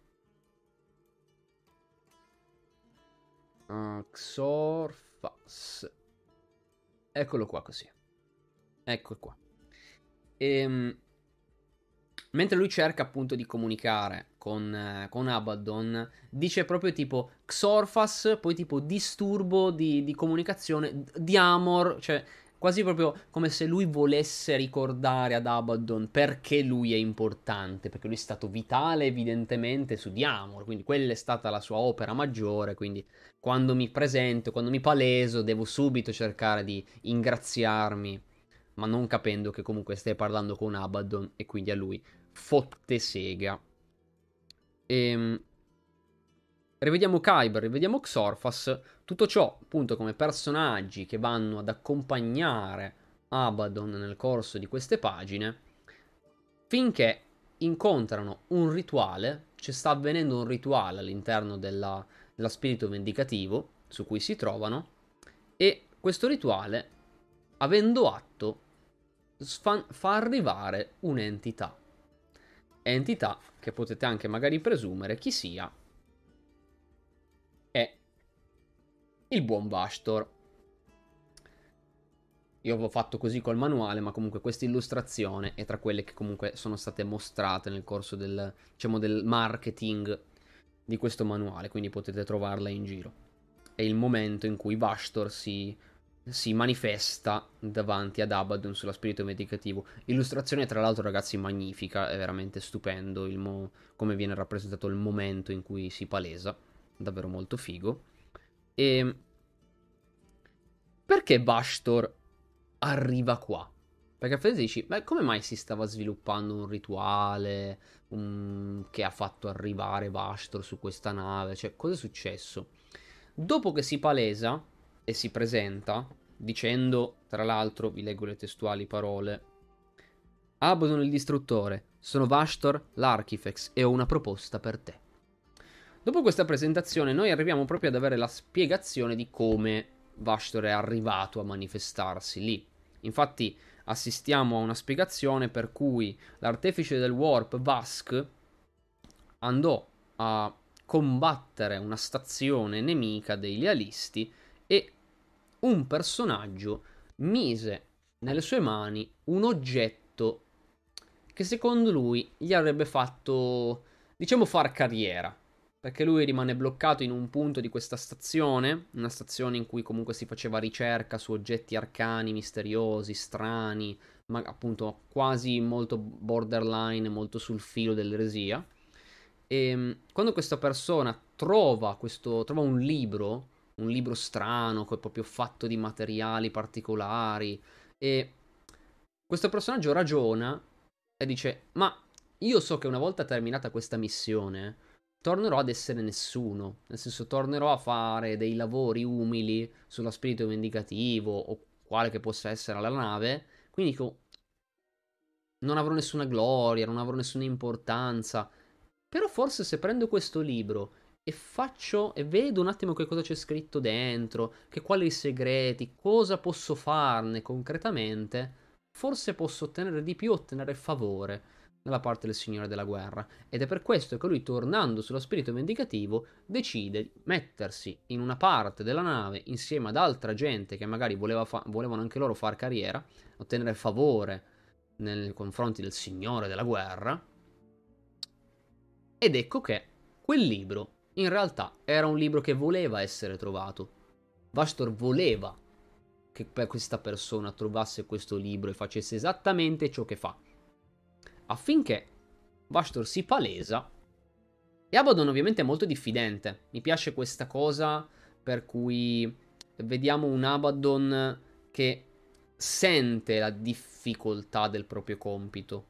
Mi piace molto come sia stato speso del tempo per evidenziare come lui trovi pesante, trovi comunque a volte difficoltoso dover fare quello che fa, essere quello che comunque deve costantemente resistere all'idea che un certo dio lo possa attirare mh, allontanandolo dagli, al- dagli altri, essere comunque quello che non cede a una, un'apoteosi demoniaca, cioè ci fa ben capire che non è esattamente una cosa facile fare il dito medio agli dei del caos ed essere quello che comunque tutti questi, tutto il quartetto vuole, lo, gli vuole dare i doni, però vuole anche dargli dei doni che magari potrebbero convincerlo a un certo punto ad andare più da una parte, a tendere di più verso un certo dio. E fare quello che fa non è esattamente facile, ma mi piace che mi piace sempre quando i manuali narrativi riescono a spendere parte della propria storia, parte delle proprie pagine, delle proprie righe, dandoci quell'approfondimento che solitamente i romanzi danno, quell'introspezione che di solito vediamo più nel, nel, romanzo, che comunque si può dilungare molto in centinaia di pagine. Quando però anche il manuale ci consente di farlo, quindi anche magari il lettore che non è molto avvezzo alla lettura dei romanzi, anche quel tipo di lettore può avere quella, quell'approfondimento, riuscire ad entrare un po' di più pers- nei personaggi. E comunque fa anche piacere perché noi alla fine di Abaddon abbiamo dei romanzi ai tempi dell'eresia, abbiamo dei romanzi ambientati agli inizi della Legione Nera, di quando lui ha appena lanciato la prima crociata nera. Quindi è bello vedere questo grosso distacco di quanto è tanto diverso Abaddon. In altri manuali abbiamo avuto qualche suo, eh, appunto, sua introspezione, qualche suo pensiero, però qua trovo davvero che ci sia stato, che sia stato speso il tempo per mostrarci ancora di più quanto lui sia, ehm, sia non tanto magari diverso, ma comunque quanto sia stato pesante fare, affrontare 10.000 anni di, di, questo compito. Compito comunque auto, autofissatosi, però bellino. Mi piace molto come è stato trattato in queste, in queste prime parti. Dopo l'evocazione, Abaddon continua a dimostrarsi diffidente. Perché comunque lui si trova questo grande demone. E lui è lì che dice: Ah, cosa sarà magari un demone di un, uno dei quattro che magari cerca anche lì di guadagnarmi, di avere il mio favore in modo che io magari eh, lo serva, accetti un suo accordo perché per magari anche lì tendere di più verso un certo dio e non verso gli altri. E quando lui mh, subito magari si fa capire che non è un, uno dei un demone classicamente dei quattro, già lì comunque rimane abbastanza sorpreso perché è difficile incontrare demoni di questo tipo, ma comunque rimane diffidente e Vastor mi piace come ci sia questo, questa discussione tra i due, tra una persona che subito cerca di proporre la propria idea, proporre il proprio piano, e un Abaddon che va a tentoni perché sa cosa vuol dire appunto avere a che fare con i demoni, sa cosa vuol dire avere a che fare con accettare un contratto di un demone. Vastor si dimostra fin troppo generoso nei propri doni perché mentre quando Abaddon poco prima nota che la nave, la spirito vendicativo, dopo tutti questi anni, secoli, millenni, ha ancora bisogno di riparazioni, quando Vastor da un momento all'altro usa le proprie capacità, la propria padronanza della tecnologia per inserire vari suoi tipo tecnodemoni all'interno della nave, diciamo sostituirli spirito, allo spirito macchina di, certi, di certe tecnologie, cioè va proprio a rinnovare certe meccaniche di tutta la, l'ammiraglia del Signore della Guerra, sistemando davvero una marea di problemi presenti sulla nave e appunto lui... Cioè... Mm, è un po' troppo su. Cioè un, un po' un dono... Tutto sto gran dono. Mm, non so. Ciò che fa Cole con la medaglia di Gilliman. Sì, però sai cos'è? Cole, bene o male, cioè è un arcimagos che è sinceramente fedele all'imperatore. Quindi che voglia fare una roba del genere al figlio vivo dell'imperatore, me lo posso aspettare è un Archimagos che comunque fa della roba figa perché è un Archimagos e lo fa per un, il figlio di un individuo in cui crede, in cui crede pure tanto. Ehm, che, che, si dica del oh no, guarda che Cole è eretico e vuole tradire, no, le palle. Cole è, è, è fedelissimo. E, ehm, Vastor invece, appunto, comunque stiamo parlando di un demone, un demone che improvvisamente guarda un po', arriva e ti offre tanta roba. Dici, mm, Abaddon non è proprio convintissimo, cioè... Mm, ed è giustissimo che sia così, mi piace che lo, lo mostrino in questo modo. Abbiamo un accordo effettivamente comunque. Abbiamo qualcosa che noi non, ci, non ci è ancora stato mostrato. Abbiamo comunque qualche mistero su questo, su questo incontro, su anche un incontro successivo. Cioè, abbiamo qualcosa che non ci è stato ancora noi lettori interamente detto. Abaddon pare aver visto delle cose che lo hanno maggiormente convinto nell'attuare questo piano. Vastor esattamente che cosa vuole? Vastor si mostra e vuole collaborare perché vuole trovare una chiave. Lui ha visto un futuro in cui potrà essere usata una tecnologia, una, uno strumento per cui però servirà una chiave. E questa chiave, per essere ricavata, utilizzata, ha bisogno di vari frammenti. Ma qui andiamo sul sul molto esoterico, nel senso non stiamo parlando proprio di pezzi di una chiave. Non è che loro va- adesso vanno in giro perché c'è una grossa chiave a mo' di puzzle e devono prenderne i pezzi perché si è spezzata. Come fosse tipo, ah, l'antica spada spezzata, dobbiamo trovarne le schegge. No, loro devono trovare degli oggetti che simbolicamente sono frammenti di una chiave. Cioè la chiave non è concretamente una chiave. È appunto un simbolo, un significato che sia una chiave. Loro trovano, devono andare a trovare degli oggetti che non hanno ovviamente la, il minimo aspetto di una chiave o di un pezzo di essa.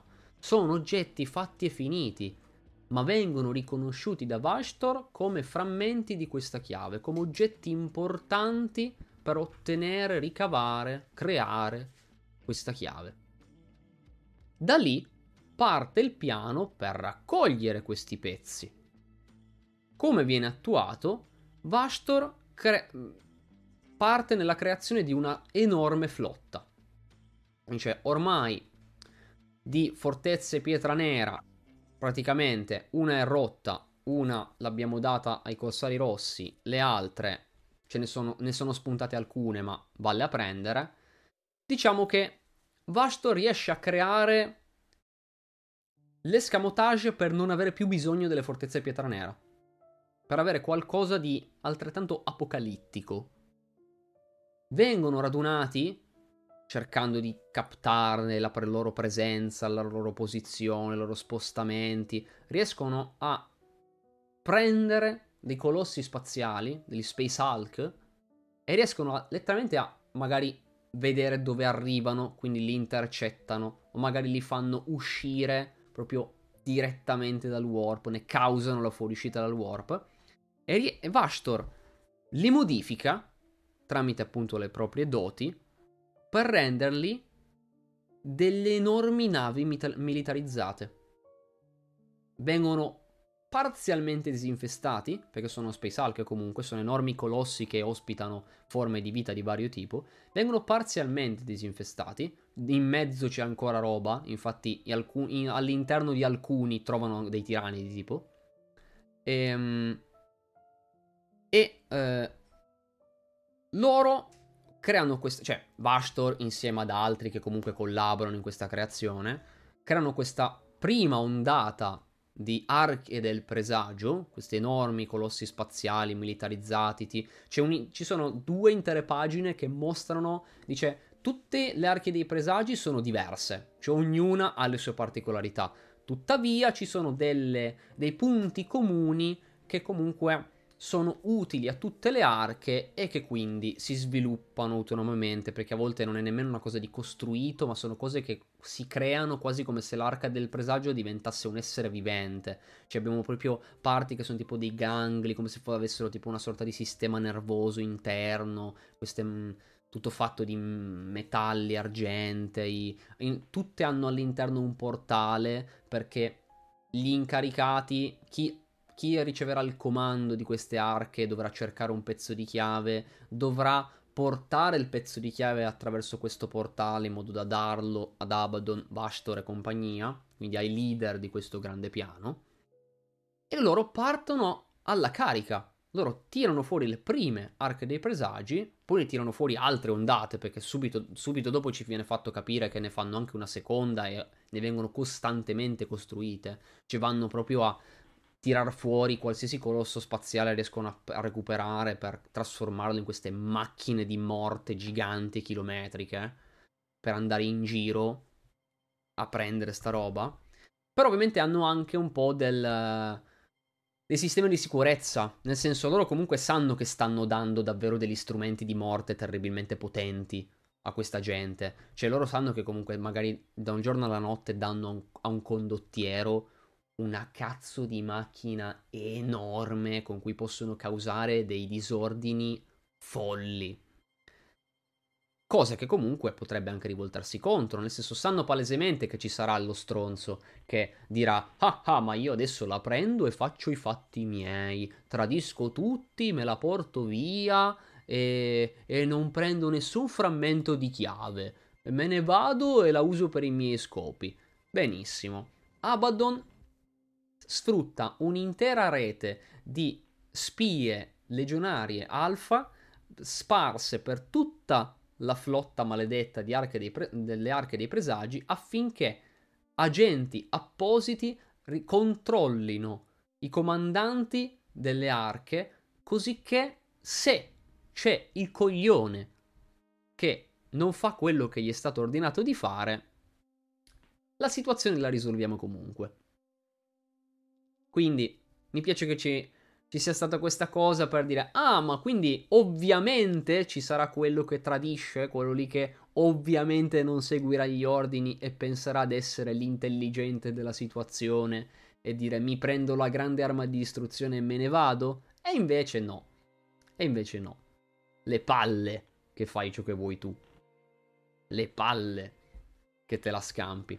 Infatti, nel corso di questa storia andiamo a vedere come certe arche dei presagi riescono comunque ad andare a prendere i loro frammenti e tornare normalmente, alcune magari vengono sconfitte, distrutte tramite grandi sforzi, altre ancora magari riescono a recuperare la chiave, ma poi magari il loro ritorno diventa difficile, allora certi agenti, tra cui appunto quelli interni della Legione Alfa, passano loro attraverso il portale per portare il frammento e poi per il resto chi se ne frega se poi quell'arca dei presagi salta in aria, fotte sega, tanto ormai il frammento di chiave ce lo siamo preso. Quindi vediamo che con vari risultati differenti alla fine l'obiettivo è prendere sti frammenti.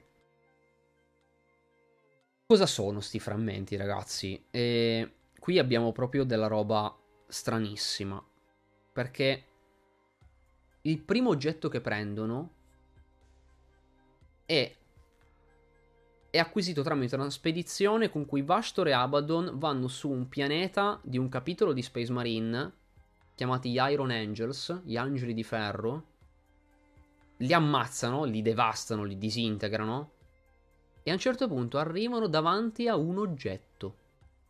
Questo oggetto è molto semplicemente una colonna antica, una colonna scolpita come fosse la colonna di un tempio, inserita in un campo di stasi e che mostra sopra un, un simbolo di un Astartes stilizzato.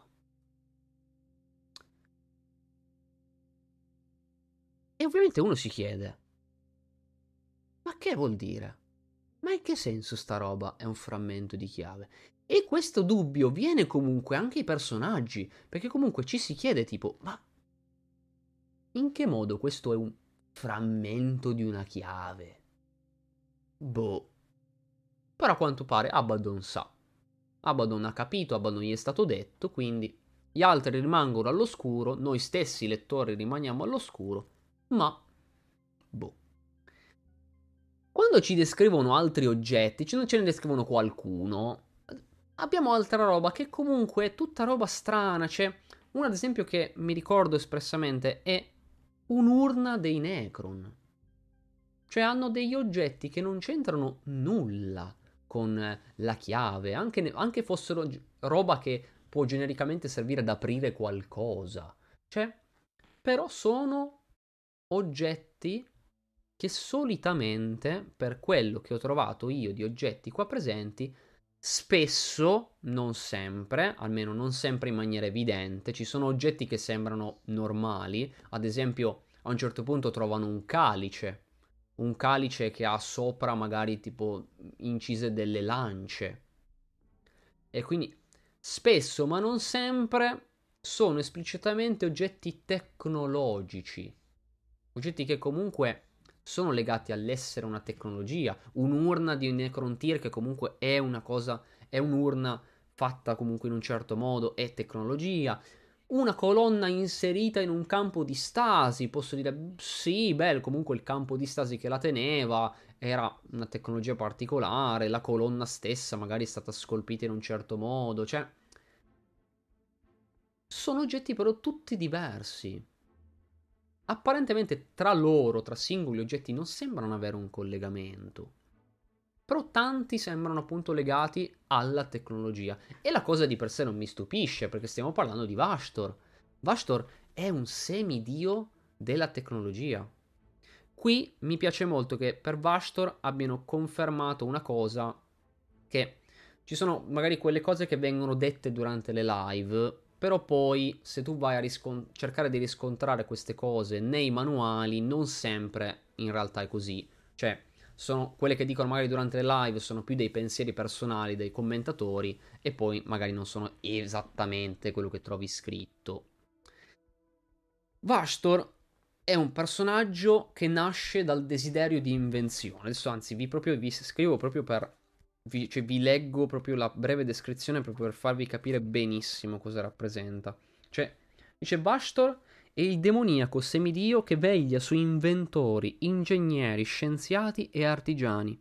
Incarna la curiosità e, l'inno- e l'innovazione prive di etica e deontologia e anzi spinte agli estremi peggiori corroborato dalle, me- dalle curiose menti dei mortali, rappresenta il bisogno di comprendere e assoggettare le forze della natura, culminando inevitabilmente con l'apoteosi della tecnologia.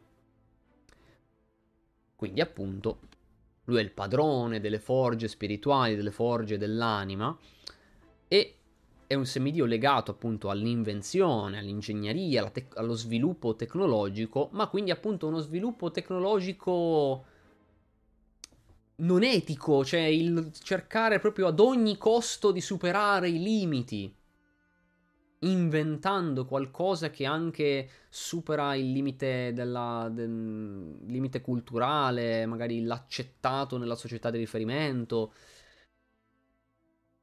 E ci vengono fatti degli esempi. Perché una cosa mi aveva colpito in particolar modo. Perché durante la live di presentazione loro dicevano, eh, ci sono stati vari eventi che comunque hanno alimentato Vashtor. Stiamo parlando appunto di un semidio, alimentato comunque da queste cose. Come Korn alimentato dalla guerra, come Zinch alimentato magari da uno spasmodico desiderio di conoscenza, come Nargol magari invece des- è alimentato da una persona che desidera arde- ardentemente di riuscire a continuare a vivere l'ossessione nel, nei confronti della vita. Lui alimentato da queste cose, invece Vashtor dalla, da tecnologia, dal sorpassare il limite tecnologico, e ci, durante quella live ci dicevano, eh, vari eventi, ad esempio, sono stati la ventunesima fondazione dell'Imperium. La ventunesima fondazione è stata quella con cui il Mechanicus cercò di sperimentare con il seme genetico dei, degli Space Marine per creare roba strana e non sempre creò roba esattamente stabile e sana mentalmente. Fu appunto un esempio di questo tipo. Un'altra cosa fu ad esempio Cole che creava i Primaris. Cole che creava i Primaris era un altro esempio analogo di persone legate alla tecnologia che cercavano di sorpassare appunto il limite creare qualcos'altro che non era ancora stato fatto. E ehm, Potremmo citare vari esempi di gente che cercava di creare Space Marine migliori, roba migliore a, livello, a livello imperiale. Tanta roba a livello tecnologico ha alimentato indubbiamente questo individuo. Ma ce n'è una che mi ha colpito di più. Quella che mi ha colpito maggiormente è stato quando uno dei commentatori ha detto uno potrebbe anche essere stato un certo biotrasferimento ai tempi della guerra nei cieli. O meglio, prima, più o meno, prima del, dell'effettiva guerra nei cieli. Quando, ha, quando, ho sentito una roba del genere, diciamo che mi è un po' caduta la mascella, perché effettivamente non mi aspettavo che coinvolgessero roba così grossa d'ambientazione. Che addirittura un evento come il biotrasferimento, avvenuto circa 65 milioni di anni fa, potesse essere qualcosa che ha alimentato Vashtor così tanto tempo fa. Un essere quindi che magari poi non sappiamo esattamente quando abbia raggiunto la coscienza, eh, perché comunque anche tante altre cose hanno alimentato il quartetto classico di Dei del Caos ai tempi della guerra nei cieli. Li hanno alimentati, ma poi comunque hanno preso coscienza molto tempo dopo. Probabile che anche in quel caso fosse una roba del genere. Ma in generale che volessero sottolineare il fatto che addirittura il biotrasferimento aveva alimentato un essere come lui, che a livello logico dici sì, cazzo è stato un esempio grandioso di gente che ha voluto sorpassare il limite tecnologico, il limite questa, della vita, di queste cose qua. Però che mi confermassero una cosa del genere, wow. Ma aspettavo di vederlo scritto, perché appunto sono quelle classiche cose che dico sì, bello, ma voglio che sia scritto nero su bianco perché altrimenti conta fino a un certo punto. Lo ascolto, lo conto, lo considero, ma non quanto magari qualcosa che trovo all'interno di un, di un materiale veramente pubblicato. Quando io vado a leggere la pagina, Alcuni criptostudiosi sostengono che Vashtor nacque al culmine di una forsennata corsa agli armamenti durante un'antica guerra pangalattica. Eh già. Eh già. Ovviamente il manuale ce lo dice in maniera un po' meno esplicita, perché chiaramente stiamo parlando del, della descrizione che vuole comunque rimanere misteriosa ma se comunque conosci l'ambientazione e magari hai pure ascoltato quella live in cui te l'hanno detto in maniera proprio palese, è già, è già, pare davvero che lui sia nato a quei tempi. Questa cosa mi è piaciuta molto. Mi è piaciuta molto perché appunto... Che bombe! Che roba grossa di lore che non mi aspetto appunto. Cioè che tirino fuori in questi, in questi momenti, in questi... Ovvio che i manuali narrativi solitamente dovrebbero essere quelli che tirano fuori grossi sviluppi. Però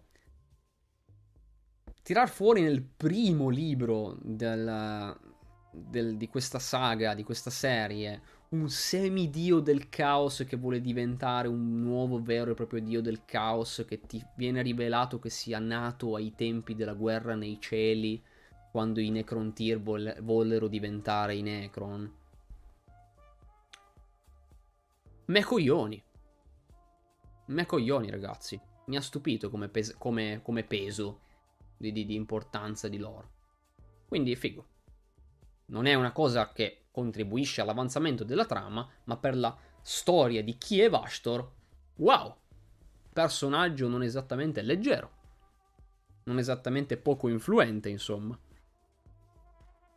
Comunque, nel corso del manuale noi continuiamo, cioè diciamo che dalla parte un po' più introduttiva, quindi una parte in cui appunto c'è la prima presentazione di Vastor, c'è il formulare l'accordo, c'è il andare a prendere il primo frammento di chiave per far vedere bene o male come si dovrà verificare una roba del genere, le arche dei presagi come sono fatte, c'è tutto quello che comunque porta all'inizio vero di questo arco narrativo. Dopo abbiamo tanti pezzi. Abbiamo tanti pezzi che iniziano a spararci tanti conflitti, cioè vogliono proprio farci capire come queste flotte vengono lanciate ovunque per cercare di prendere costantemente tutti questi frammenti, quanti più frammenti di chiave. Ci avete detto che alcuni sono più importanti, alcuni fondamentali sono anche presi direttamente da missioni in cui vanno proprio Vastor, Abaddon, cioè se ne occupano direttamente loro. Quelli che comunque potrebbero essere importanti, ma un po' meno, fino al non è troppo importante, se non lo recuperiamo non succede niente, ma se lo recuperiamo è meglio, se ne occupano tutte le varie flotte di arche dei presagi accompagnate comunque da non solo, cioè non vanno solo l'arche dei presagi, cioè vanno arche dei presagi più flotte di altre navi normali, quindi wow. E abbiamo tante cose perché abbiamo appunto conflitti di ogni tipo che ci fanno ben capire anche lì come ogni fazione può partecipare a questo conflitto a livello anche proprio di partite perché abbiamo roba di ogni tipo abbiamo un'arca che, in cui combattono i, con gli Eldari Corsari ce n'è una che viene attaccata dagli Ultramarine ce n'è un'altra in cui eh, che si manifesta nella zona di guerra Chalnat dove ci sono i Tau eh, i Tau della quinta sfera d'espansione. Ce n'è un'altra in- che viene esplorata da Dante. Wink wink. Da Dante che esplora un'arca. Che però è strana come arca quella di Dante. Perché ci dice un'arca calò sui mondi agricoli della cintura Saganas nel cuore dell'impero Nilus.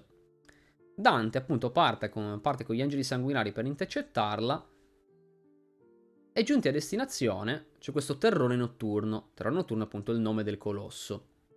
Però è alla deriva inerte. Non è tipo, ah, battaglia eroica per sconfiggere quest'arca che sta seminando morte e distruzione. No. Vedono che è tutto distrutto. È tutto devastato. Cioè, dicono, ci sono cadaveri di Astartes, eretici e cultisti, alcuni uccisi da proiettili esplosivi, presumibilmente, presumibilmente sparati da armi requiem, mentre altri erano stati falciati da grandi lame. Una volta, tra l'altro, i Blood Angels no, trovarono anche delle, delle cose molto particolari. Resti avvizziti di una diffusa infestazione biomeccanica, mescolati a tracce di strane forme di vita vegetale appassite. L'infestazione biomeccanica possiamo assolutamente pensare che sia appunto ciò che compone l'arca stessa. La vita vegetale appassita, chissà, questo non saprei. Ma ci viene anche ribadito, risottolineato in un'altra parte del, del manuale, quindi mm, magari questa vita vegetale è importante. Chi ha ammazzato la gente su quel terrore notturno? Io penso di saperlo. Perché, allora, il manuale va comunque appunto, dico, fino alla fine va a narrarci vari punti con vari presagi, presa, arche dei presagi che con, conducono varie operazioni. L'ultima parte del, del, sì, dico romanzo perché appunto è molto romanzato come manuale, però no, eh, manuale. Del manuale ci mostra Abaddon che viene contattato da Vashtor e Vashtor dice, eh, guarda che questo frammento purtroppo non si riesce a recuperare, almeno per ora. Sta risultando impossibile perché eh, siamo in difficoltà su questo, su questo, mondo è pure arrivata l'intera flotta, eh, l'intera flotta Indomitus, la quarta flotta Indomitus. Dice, ah, minchia. Mm. Molto bene. E in più c'è un signor Angron. Angron a quanto pare si è palesato su Malak Bael però non è, na- cioè, non è spuntato lì. Cioè, adesso anche qui vado a recuperare un pezzo. Non è che ci viene detto, ah sì sì, lo hanno evocato lì. Nel senso che il suo arrivo di nuovo nello spazio reale avviene lì. Perché? Perché Abaddon, quando Vashtor gli chiede appunto di cosa parla il Signore della Guerra, quale potere hai scatenato contro Malak Bael? E appunto Abaddon risponde dicendo appunto Angron. L'ha scatenato lì, cioè verso in quella direzione. Non è che è spuntato lì. Quindi io credo che il finale di questo libro, che diciamo ci mostra Abaddon, che dice no no tranquillo che anche questo frammento di chiave che è importante, tranquillo che ce lo prendiamo, perché ho scatenato Angron lì. Io credo che quello debba essere il finale del secondo libro. Cioè, secondo me ci, troviere- ci troveremo davanti a una situazione simile a quella che abbiamo avuto con Gathering Storm. Ovvero, bentornato Fabius. Eh, ovvero quella con cui avevamo, ad esempio, Gathering Storm, caduta di Cadia, che finiva, e poi avevamo Gathering Storm, frattura di Baeltan, che finiva, e, si- e le due cose si ricongiungevano andando poi a continuare nel terzo e ultimo manuale. Secondo me ci troviamo davanti a una roba del genere. Cioè, secondo me ma- la questione di Malak Bael è alla fine in questo primo manuale e secondo me sarà alla fine anche nel secondo. Cioè Angron alla fine arriverà su questo pianeta. O se non ci arriva alla fine, comunque ci arri- non sarà la prima cosa che fanno. Ora, io ho delle ipotesi, perché questo manuale mi è piaciuto molto. Secondo me è veramente stata una partenza a cannone per questa, per questa serie, perché riesce davvero a mettere in moto tanti eventi, ma essere anche molto... Cioè, riesce anche a metterti quel misterioso, quel mistero intrigante, quel mistero per cui io sono davvero desideroso di sapere cosa succede dopo, di come va avanti questa storia. Mi mette tanta curiosità. Quindi l'ho, tro- l'ho, trovato davvero un manuale narrativo davvero riuscito. Ma appunto ho delle ipotesi. Delle ipotesi, delle, mm, delle cose da, da, pensare. Innanzitutto, mm, prima mi baso su una cosa che ho, sa- cioè, che ho saputo, non lo so ancora se l'ho saputo, perché parliamo di quelle informazioni che ho ricevuto, ma su cui appunto metto le mani avanti perché non sono ancora sicuro. Non sono ancora sicuro. A me è arrivata l'informazione per cui il secondo, adesso mi sbi- mh, mm, tiro fuori un po' di più per poterne discutere, però, ripeto, mettiamo le mani avanti, io non so se ciò si rivelerà vero, spero di sì però. Perché mi è stato riferito che il secondo manuale narrativo, quello appunto Angron, dovrebbe concentrarsi su Armageddon.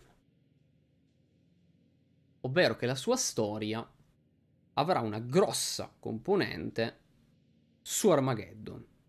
Perché Angron dovrebbe proprio ritornare lì. Da dove? Beh, sapete.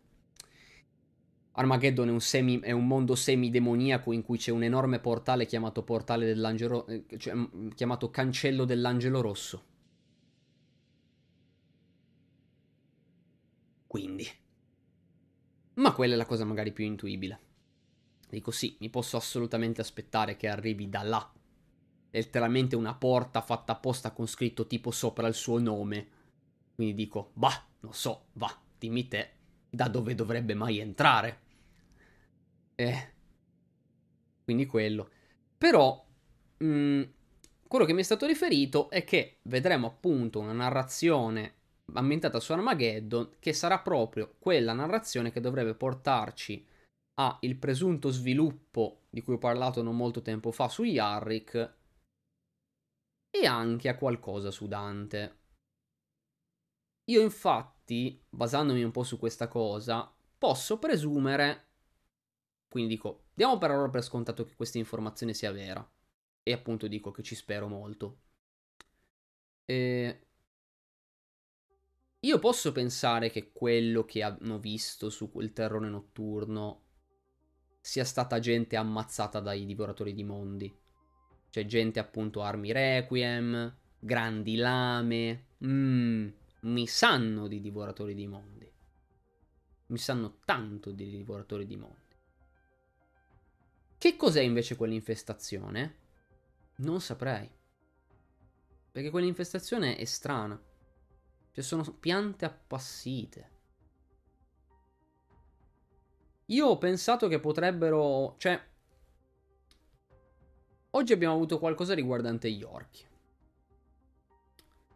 Gli orchi, vabbè, si, pro- si riproducono tramite spore, quindi non so, piante, sono già qualcosa di diverso, quindi dico...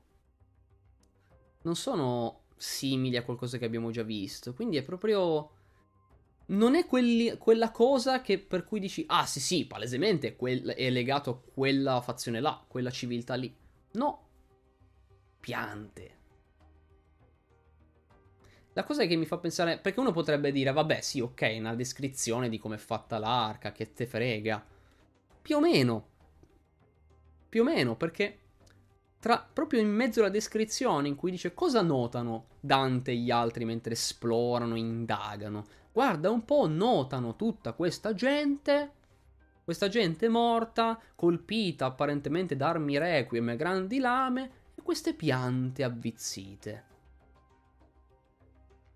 E poi dopo, più avanti verso la fine, quando fa diciamo una sorta di riassunto andando un po' a rinominare varie vicende di arche che ha raccontato nel corso del manuale, di, va di nuovo a sottolineare Dante va, aspetta, anche qua, già che ce l'ho, andiamo un po' a recuperare il pezzettino.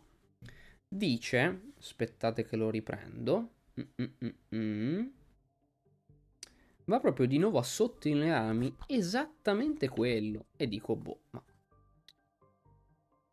Vai davvero di nuovo a sottolinearmi una roba del genere?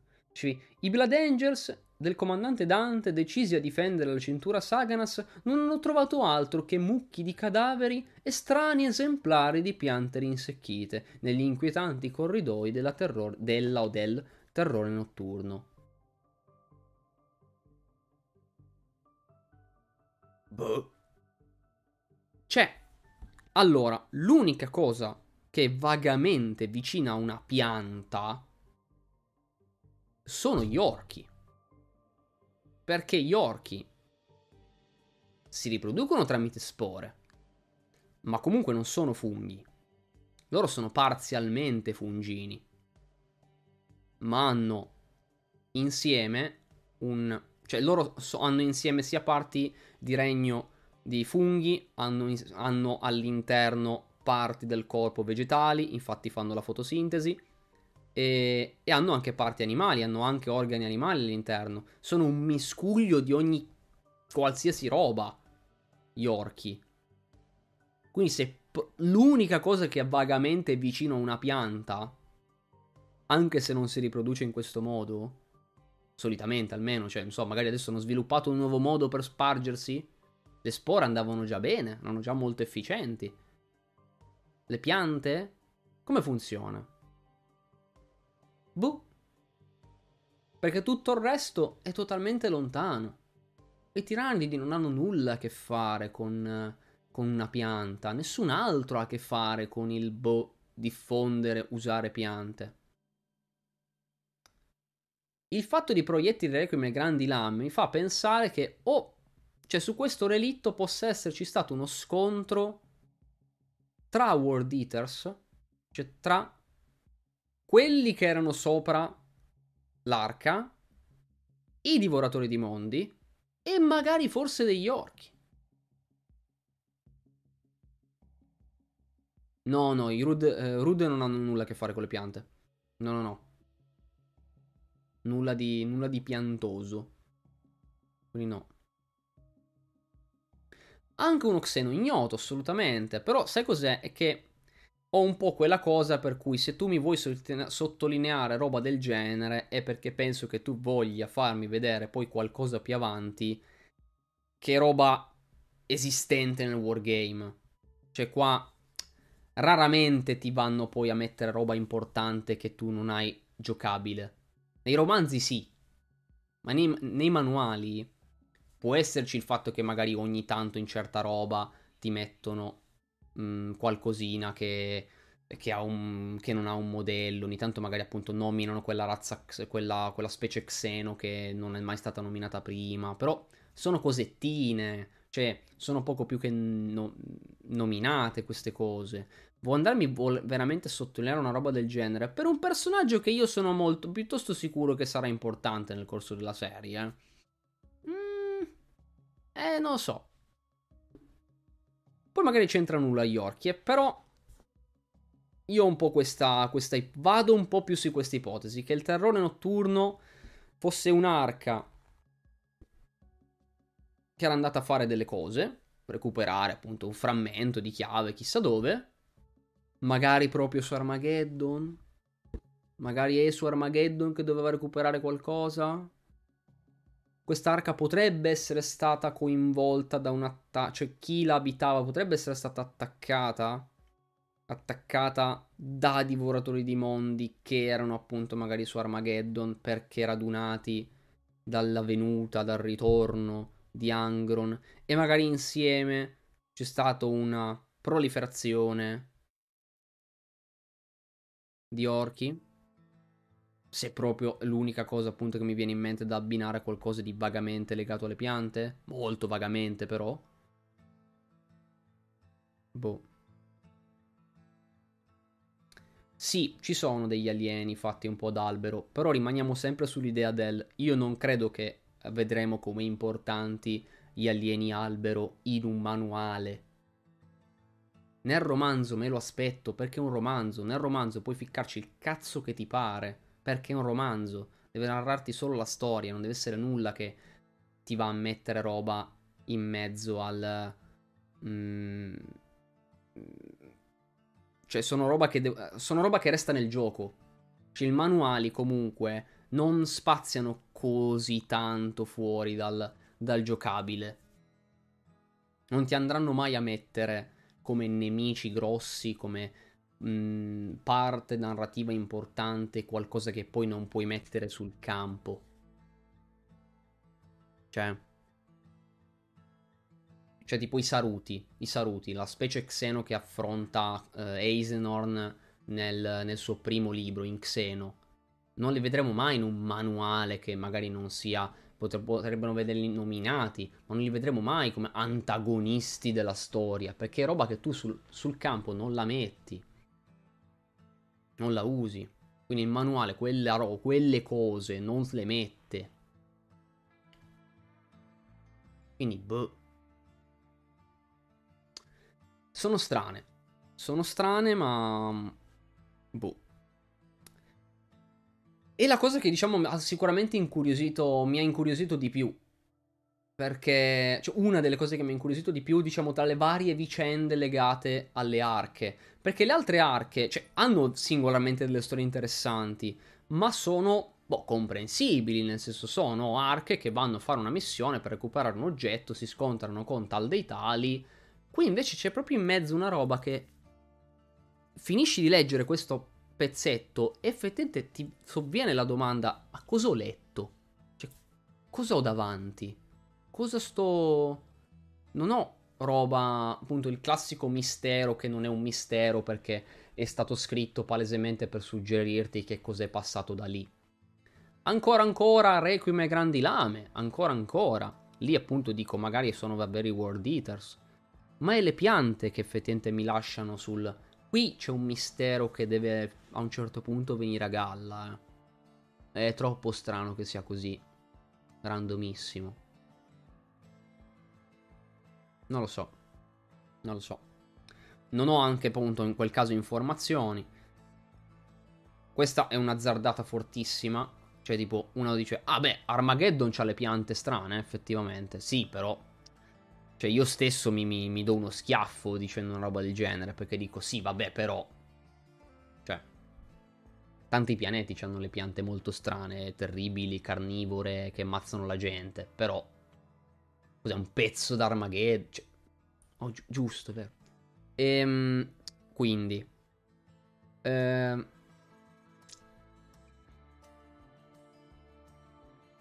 dicevo, Armageddon. Io, appunto, ho sentito che dovrebbe essere coinvolto. Però, tu dici Nargol, anche, boh sì, anche Nargol... Non lo so, però se una, fosse una roba caotica... Cioè sì, Nargol ad esempio è molto accomunabile alla pianta. Però solitamente Nargol lo noti di più. Cioè molto più notabile. Nargol, solitamente. Poi non so, piante risecchite. Cioè piante rinsecchite sembra quasi qualcosa che non... che smette di essere nar- narglita perché appunto è appassito ormai. Mentre solitamente Nargol è un ciclo, cioè muore ma rinasce comunque fiorente, un vita, vita, vita, troppa vita. Pianta rinsecchita, sì beh, se è Nargol è un Nargol che ormai è stato sconfitto da lì. Non c'erano piante sul faro di Sota? Sì, ma puramente perché era un, un faro abbandonato, semplicemente come tanti edifici c'era cresciuta l'erba sopra ma non perché effettivamente avesse un collegamento vero e proprio. Buonanotte barone, buonanotte, è stato un piacere. Se poi vorrai recuperare dei pezzi come al solito si può vedere qua o poi verrà ricaricata. Quindi buonanotte, vai a nanno. Ehm... No, no, non erano delle piante particolari quelle. No, no, il Faros, il Faros non c'entrava niente con le piante. Cioè c'erano magari cresciute sopra, ma per pura questione che era un edificio antico e ormai dimenticato ma di per sé non aveva un legame con, forma, con forme di piante. E, ehm,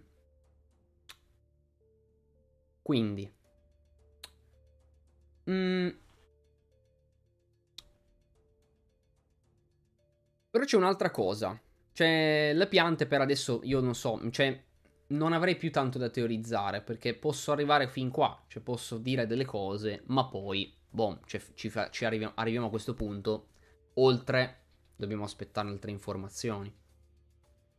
C'è un'altra cosa che mi ha... Io parlo di un faro, visto che, visto che nel retro del secondo libro abbiamo letto che Angron inonda di sangue un faro. Vero.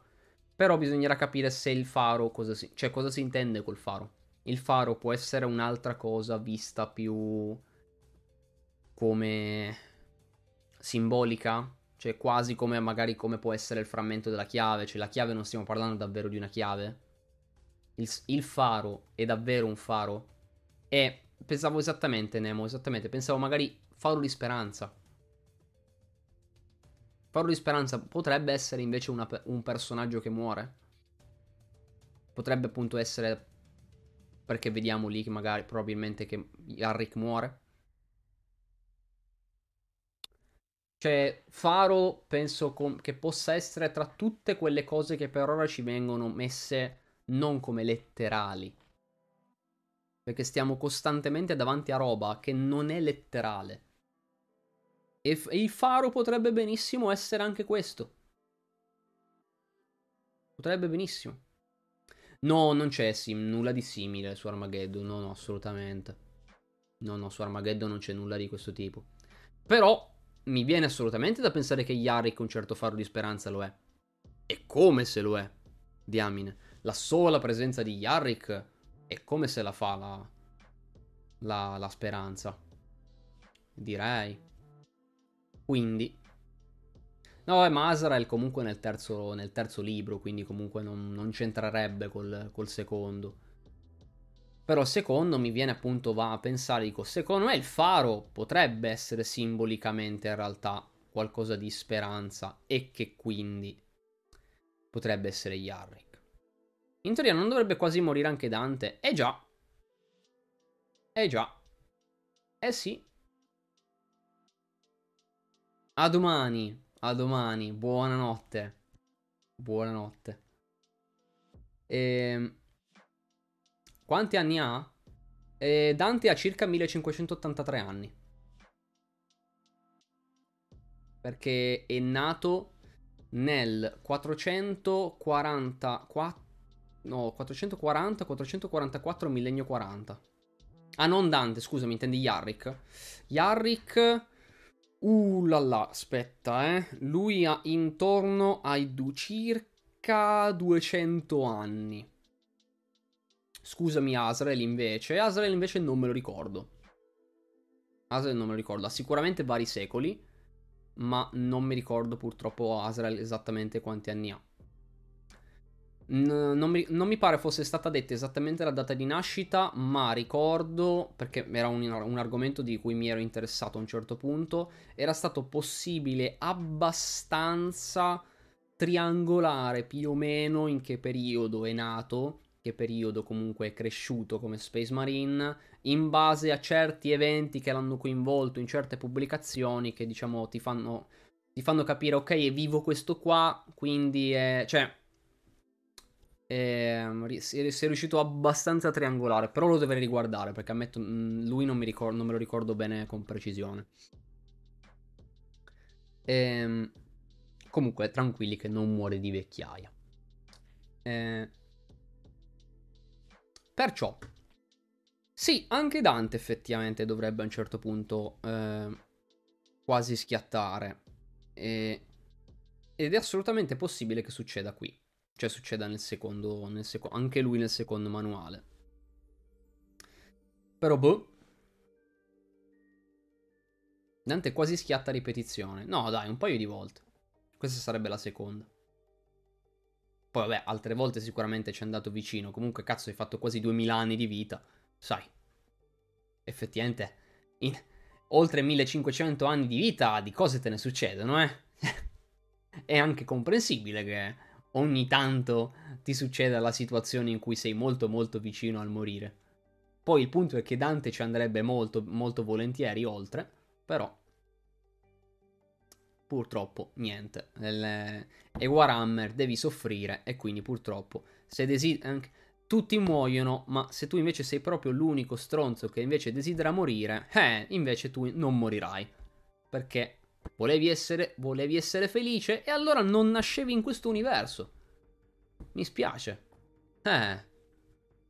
Hai sbagliato ambientazione, Dante. Purtroppo è così.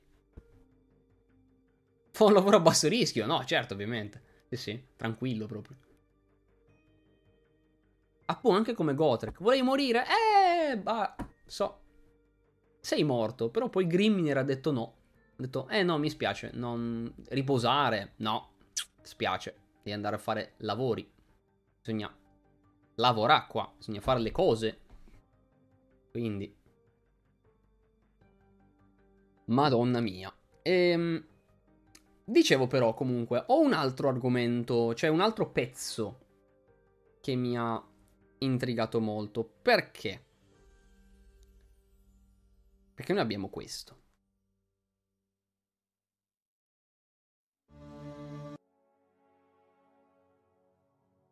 O solo guardarlo, perché tanto le parole sono abbastanza generiche. Oggi abbiamo avuto un, un tarocco nuovo, come classico, chiamato Lorda. Lorda, anche qua tutto allegorico, quindi un'orda, in questo caso rappresentata da una grande massa di topi, perché vuole essere comunque tutto più criptico, non vuole magari mostrarci tutto in maniera palese, ma c'è una cosa che ce la mostra in maniera palese. L'orda io comunque penso che stiamo effettivamente parlando di orchi, ora vi vado a spiegare perché.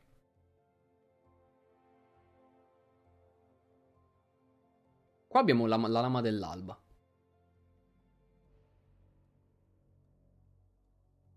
La lama dell'alba di Farsight. Il lungo sguardo. Ora, vi spiego un'altra cosa che ho sentito e che anche questa ovviamente spero possa rivelarsi corretta. Il quarto libro sarà Farsight, ma questo è piuttosto assodato. Basta che lo confermino, ma è palese. Quindi quello non è quello che ho sentito.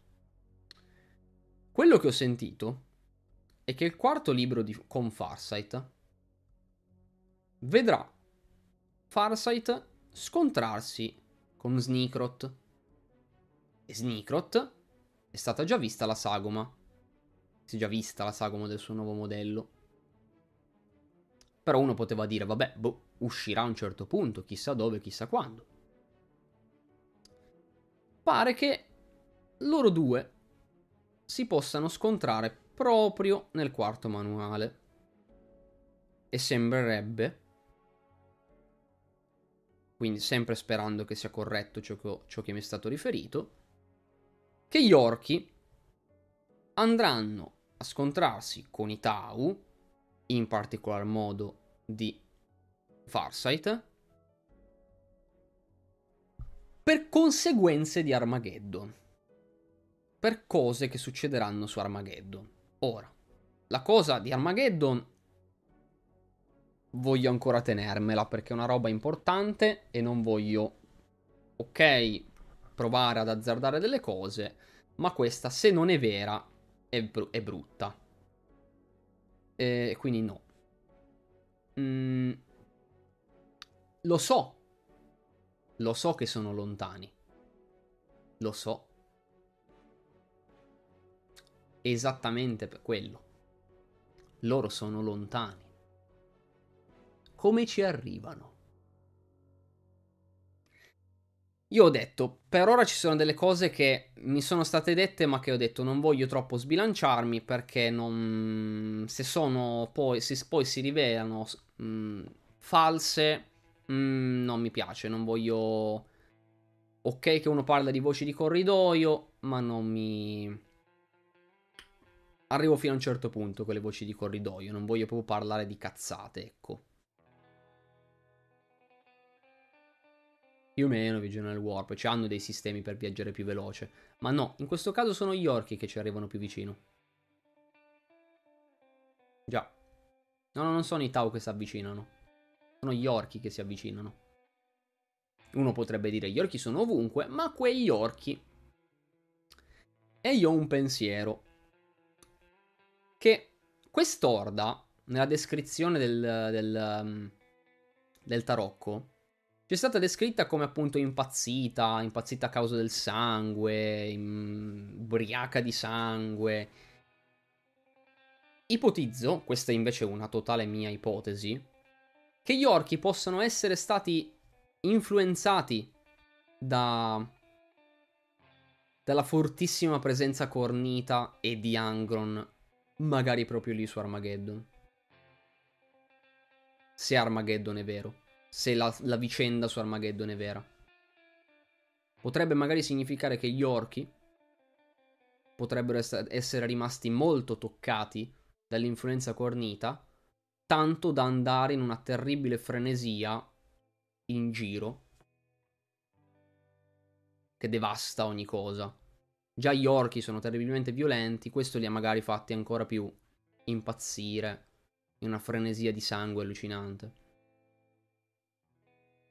Perché se ciò si collega, cioè è quello che dico, se a un certo punto arrivano a sbilanciarsi un po' di più e a dire qualcosa che mi collega il sì, il secondo manuale avviene su Armageddon. Wow.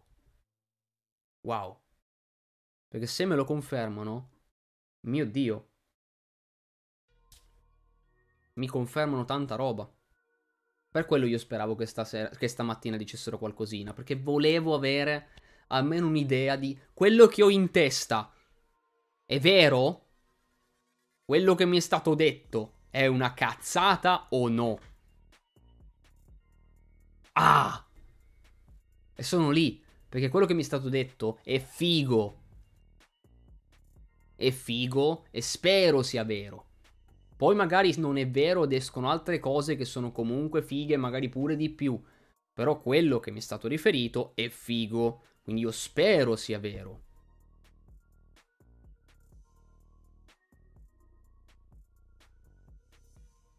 Una domanda, la GV trolla oppure sto Dark Mechanicus saranno veramente gli scave nel 40.000? No, beh, solo, no.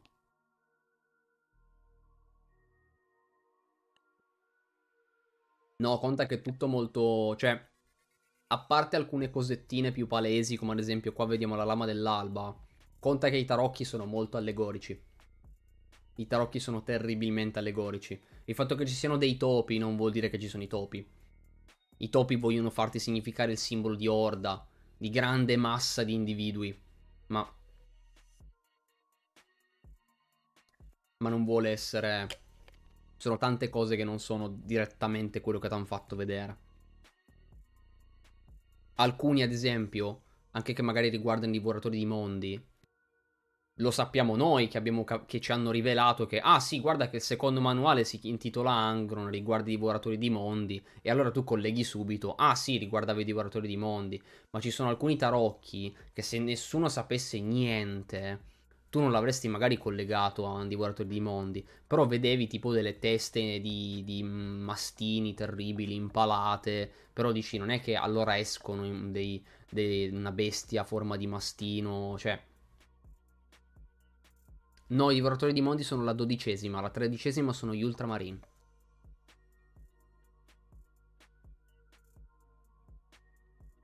No, no. Quindi no, non è da dire, ah sì, escono i Discaven del 40.000. È allegorico come praticamente la maggior parte delle tutte le cose viste all'interno dei tarocchi. Perché vogliono essere dei tarocchi, appunto. Cioè, mi stupisce che abbiano mostrato la lama dell'alba, dell'alba, vi dirò, perché la maggior parte dei restanti è stato molto più criptico. Però si vede che questa volevano confermarla in maniera un po' più esplicita. Volevano proprio farcela vedere, tipo, oh raga, vai, ve lo facciamo, ve lo diciamo, ve lo diciamo che è, riguarda questo. Però voglio soffermarmi sulla lama dell'alba.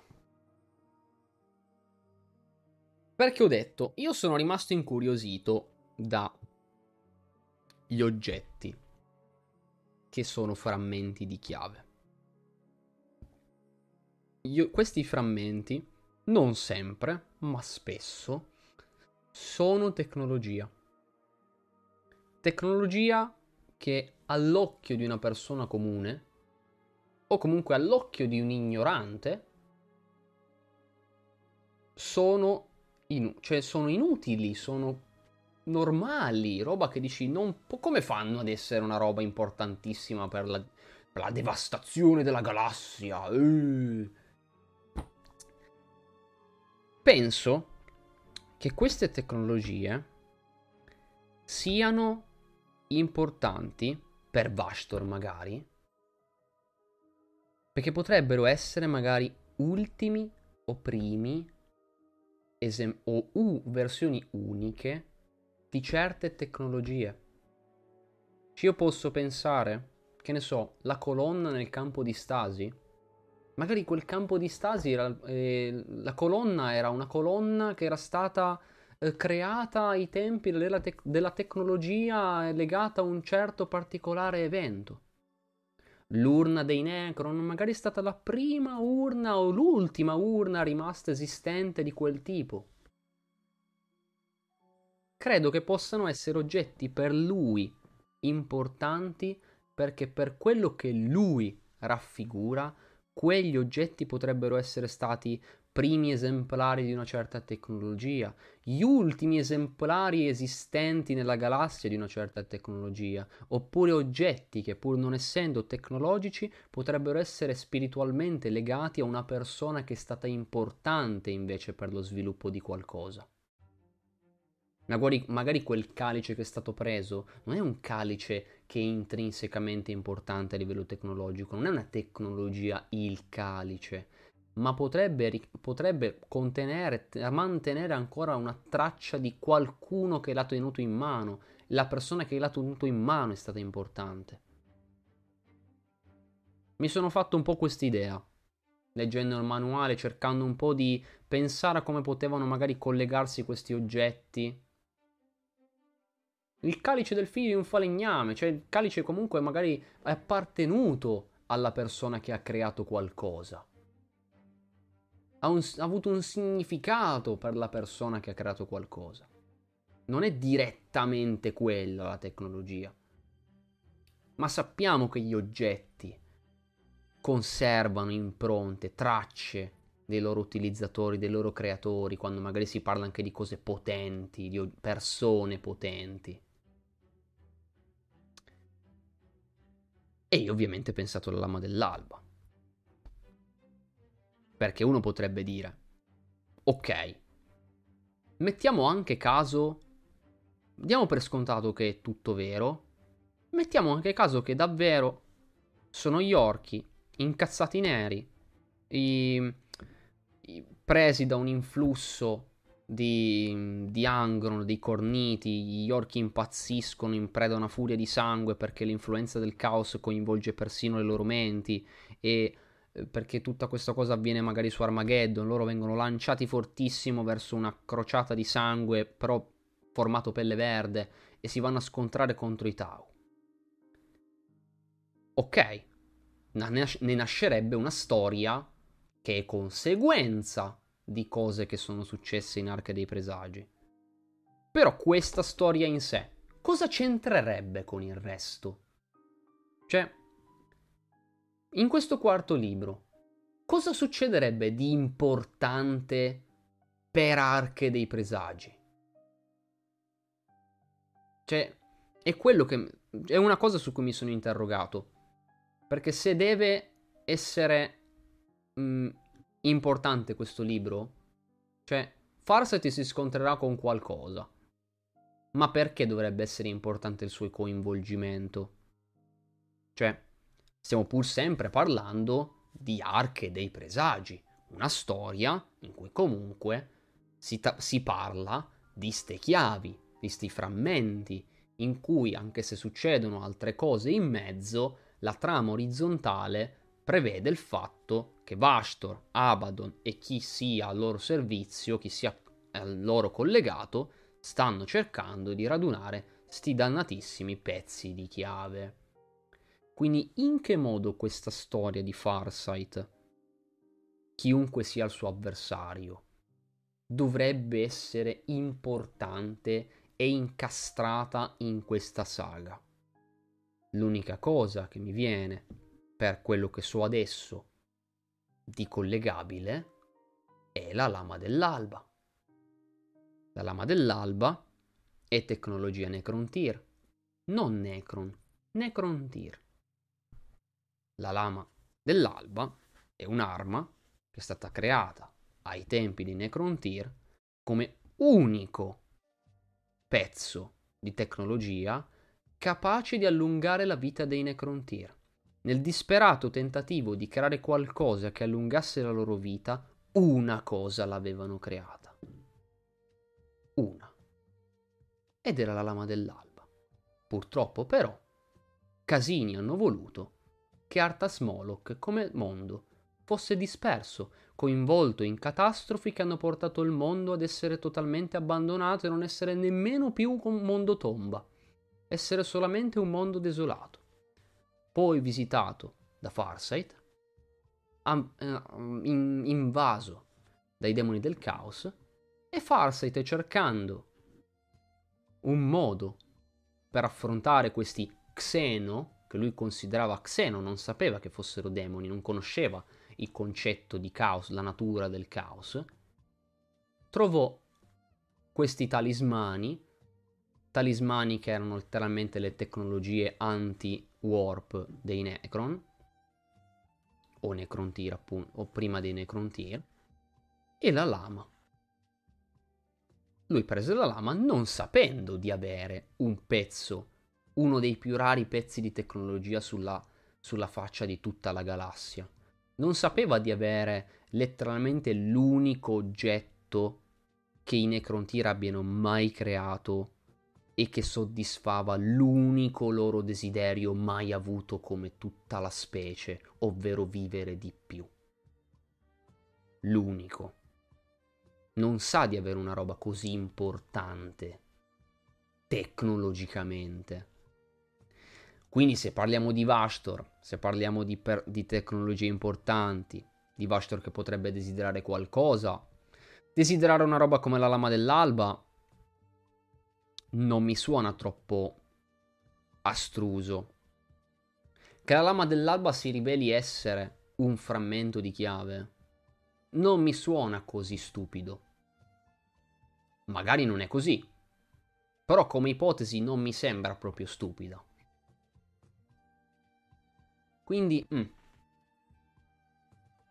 sempre per pensare ho detto, deve centrare sta storia deve incastrarsi da qualche parte. Cioè, perché dovremmo voler sapere qualcosa? Sì, ovvio, Farsight è un personaggio interessante. Cioè, che bello, abbiamo una storia su di lui. Ma perché dovrebbe centrare questa sua storia in Arche dei Presagi? La Lama dell'Alba. Il, che cos'è la Lama dell'Alba? Quali sono le sue origini? Mi fa pensare che è assolutamente un buonissimo candidato per essere inserito in questa storia. E la rivelazione che possa essere effettivamente un frammento di chiave Mm. Certo rifare il modello, ma il punto è che è molto on point, cioè è ben scelto come modello da rifare far uscire adesso. Perché ha in mano qualcosa che si incastra dannatamente bene con la narrativa in atto.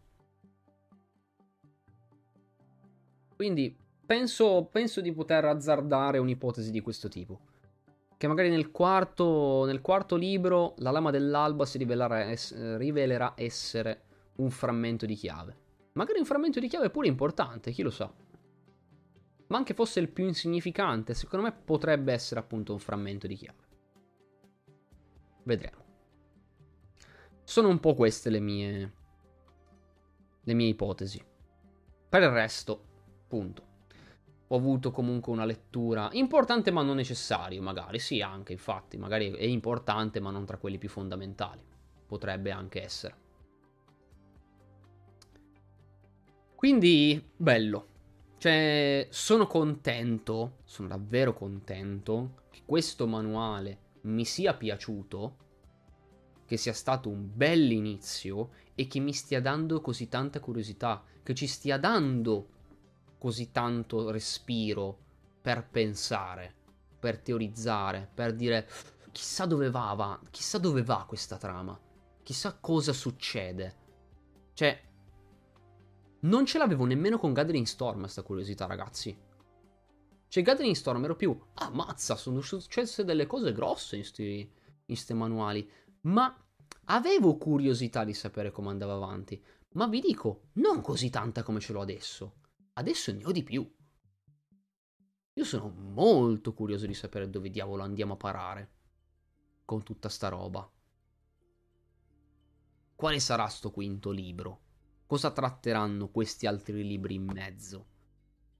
Davvero il terzo libro comprenderà un attacco alla roccia perché davvero Bastor potrebbe volere le tre macchine?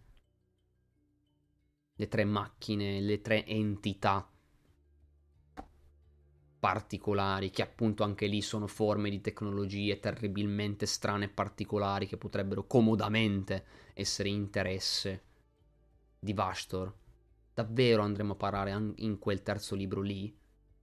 Ho davvero tanta curiosità. Sono contento di averla. Perché appunto eh, sono felice che ci sia qualcosa che riesca a reggere il confronto con Broken Realms perché bello, è stato bello Gathering Storm, è stato bello, eh, cioè, Gathering Storm è stato bello, però stato, sono stati più interessanti gli eventi come conseguenze, però narrazione bella, bellina. Belle le campagne di Nona, ma Broken Realms, per Sigmar, per il transito dalla seconda alla terza, ha tirato fuori dei manuali scritti da Dio. Scritti da Dio. Alcuni eventi non erano, mai, non erano nemmeno alcuni così grossi. Cioè, c'erano degli eventi importanti in Broken Realms, ma c'erano anche degli eventi che pur non essendo così game changing, così eh, ribaltanti per l'intera ambientazione o per un intero pezzo d'ambientazione, eh, perché alla fine sì, è grosso come evento il fatto che Morati raggiunge uno status quasi completamente divino e butta giù praticamente la città di Anvilgard conquistandola e dandole un altro nome. Sì, è indubbiamente uno sviluppo interessante, bello prepotente, ma non è una roba che ha cambiato l'ambientazione. Però un manuale scritto è, una, è un manuale della Madonna. È un manuale che ha una scrittura fichissima, è bellissimo dall'inizio alla fine. E anche gli altri, gli altri manuali, chi ha l'evento più grosso e chi ha l'evento un po' meno grosso, sono comunque eventi belli che vuoi leggere, desideri sapere come va avanti la storia. Qua abbiamo eventi grossi che pare vadano, av- vadano davvero tanto sul pesante, cioè cazzo abbiamo un semidio del caos che appunto rappresenta un intero concetto importantissimo nato letteralmente da il biotrasferimento ne- cioè dal, dalla guerra nei cieli, cioè della roba non esattamente piccolina, non proprio gli ultimi scemi, gli ultimi eventi poco importanti della galassia, e sono anche scritti bene. Quindi wow. Cioè, mm, è veramente un bella, una bella combinazione. Che mi mette appunto tanta curiosità e tanto interesse per come andrà avanti, come finirà, cosa vedremo nel mezzo. Molto figo. Bene. Meno male. Meno male. Che non siamo con risveglio psichico. E mi spiace dirlo di nuovo, però bisogna evidenziarlo perché, una, perché è bene evidenziarlo, perché quando ci sono quelle cose bisogna dirlo. Bisogna dirlo per... No, noi vogliamo le storie come queste. Fatele come queste, che la gente è contenta e le vuole leggere. Vi chiedevo, come mai secondo te Vastor esce come entità semidivina solo adesso? La corsa degli armamenti Krok nei continui mi sembra di un'entità secondo me comparabile alla caduta degli Eldar. Hmm, ma in realtà comunque lui esce adesso perché ha un particolare obiettivo ora. Perché comunque nella sua descrizione ci viene fatto capire che lui comunque, anche se noi non lo conoscevamo, anche se comunque non era stato esplicitamente creato come personaggio, comunque le forge spirituali, le forge dell'anima, ho sempre chiamate forge dell'anima, poi adesso hanno deciso di, tradurre forge, di tradurle forge spirituali, ma vabbè. Comunque, le forge spirituali sono sempre state lì. Cioè, in realtà, anche se non l'abbiamo mai visto, teoricamente lui ha sempre creato accordi tramite le forge spirituali. Cioè, lui è sempre stato quello che comunque. Cioè, forge, nelle forge spirituali si creavano le macchine demoniache, si creavano gli strazianime, si creavano accordi per cui i servi degli dei del caos o demoni stessi dei dei del caos ottenevano cose dalle forge spirituali quando si citavano i signori delle forge spirituali, si intendeva comunque sempre anche lui, cioè anche se magari per questo, tutto questo tempo abbiamo solo avuto qualcuno di generico, di c'è qualcuno a capo delle forge spirituali, ora ci fanno capire chi.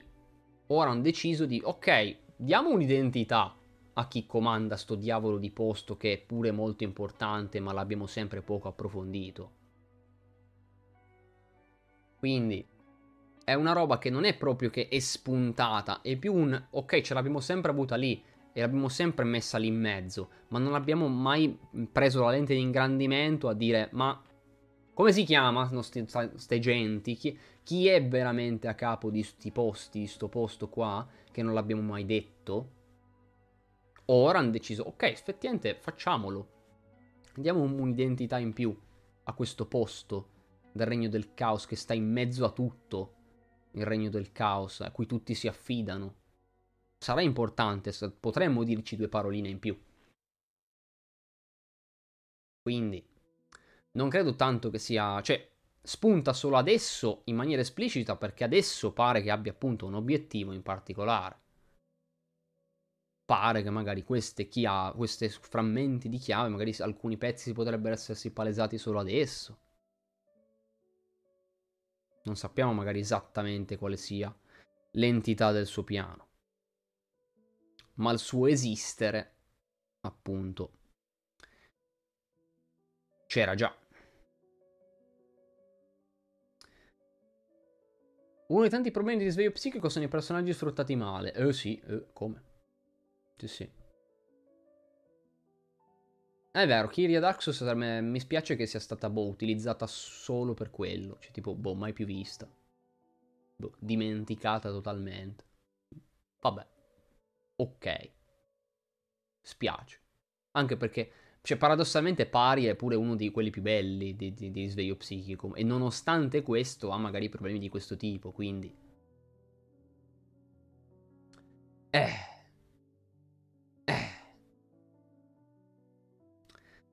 Ah, tu dici che è possibile che Slanesh... Ah, ok, ok, tu dici come mai lui magari adesso... Ma... Non lo so perché sembra comunque lui è sempre... Cioè, ci... qui ci viene descritto come una persona che è sempre stata in disparte, cioè come persona che comunque ha fatto sempre il suo, rimanendo sì importante per altri, ma... Sai cosa? Mm... Non ha magari cercato troppa adorazione.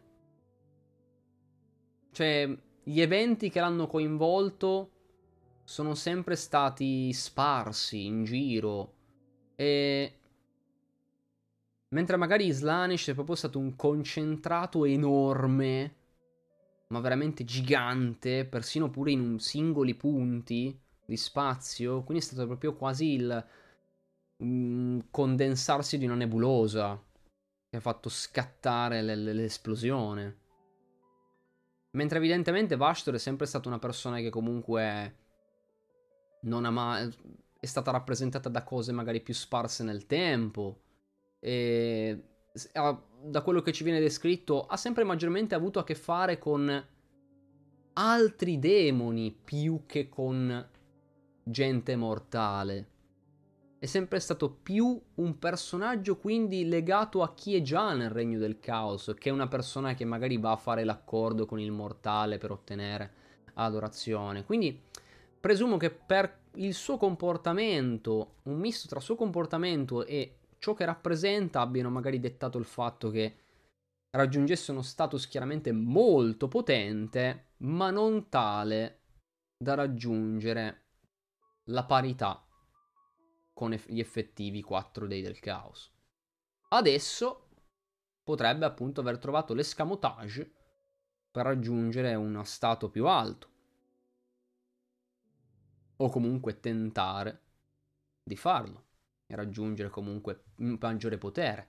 Magari non proprio quello di raggiungere la, il potere dei 4, non credo assolutamente, però raggiungere comunque qualcosa di ancora più alto come potenza. Chissà, chissà.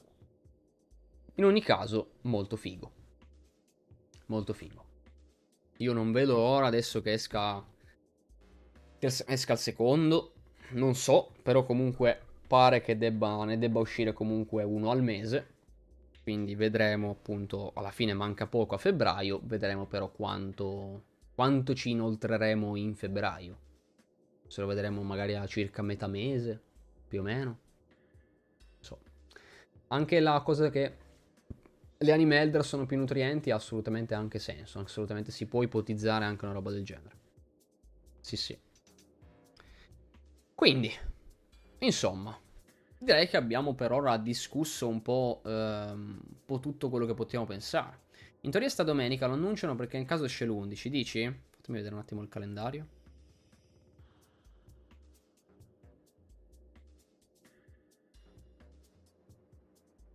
Sta domenica. Ma dice che magari lo annunciano, che magari esce in pre-order il 4 e che quindi potrebbe saltare fuori l'11 nei negozi? Sì, possibile. Sì, ha senso. Eh, replicando appunto fondamentalmente il primo, va bene. Potrebbe essere. Mi andrebbe molto molto bene. Molto molto bene. Ah, non vedo l'ora ragazzi, non vedo l'ora. Boh, non ho proprio lì il portafogli che vola. Che vola, lancia proprio i soldi. Uh. Lanciatissimo. Come spendi i tuoi soldi per, la, per il lavoro che... Per il lavoro che... Il lavoro... Il lavoro che fai per Ala Nera? Beh, comprando altre cose di Warhammer, ovviamente. Ristrutturazione della casa, ma va, figurati, no? Bisogna comprare il Warhammer.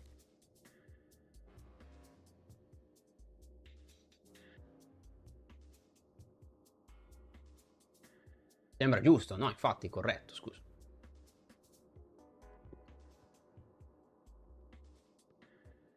Dobbiamo spendere troppi mila soldi per, per rifare un intero piano. Ma va, bisogna comprare arche dei presagi, raga. Che cazzo, le priorità? Ma scusa, io non capisco. Che standard, cioè... Hai sempre la scusa che per lavoro. Visto, vedi? Minchia, eh, vedi, io ho trovato la scusa perfetta. Eh, eh, eh, raga, eh, serve per lavorare, eh. Ma hai comprato tutta questa roba? Eh, ma serve per lavoro. Poi ormai è corrotta, ragazzi, tanto ormai, ormai è corrotta di... È, co- è, corrotta anche la stropatata, nel senso, tanto ormai compra anche lei modelli, dipinge, fa. Quindi è inutile.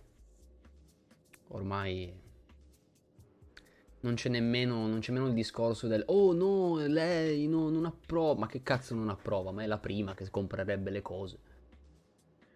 Quindi, eh, alla fine, non, non abbiamo nessuno che però social tra poco la vedremo con i pennelli. Esatto, basta. To- caduta totale nell'oblio di tutta la casa. Proprio una roba folle.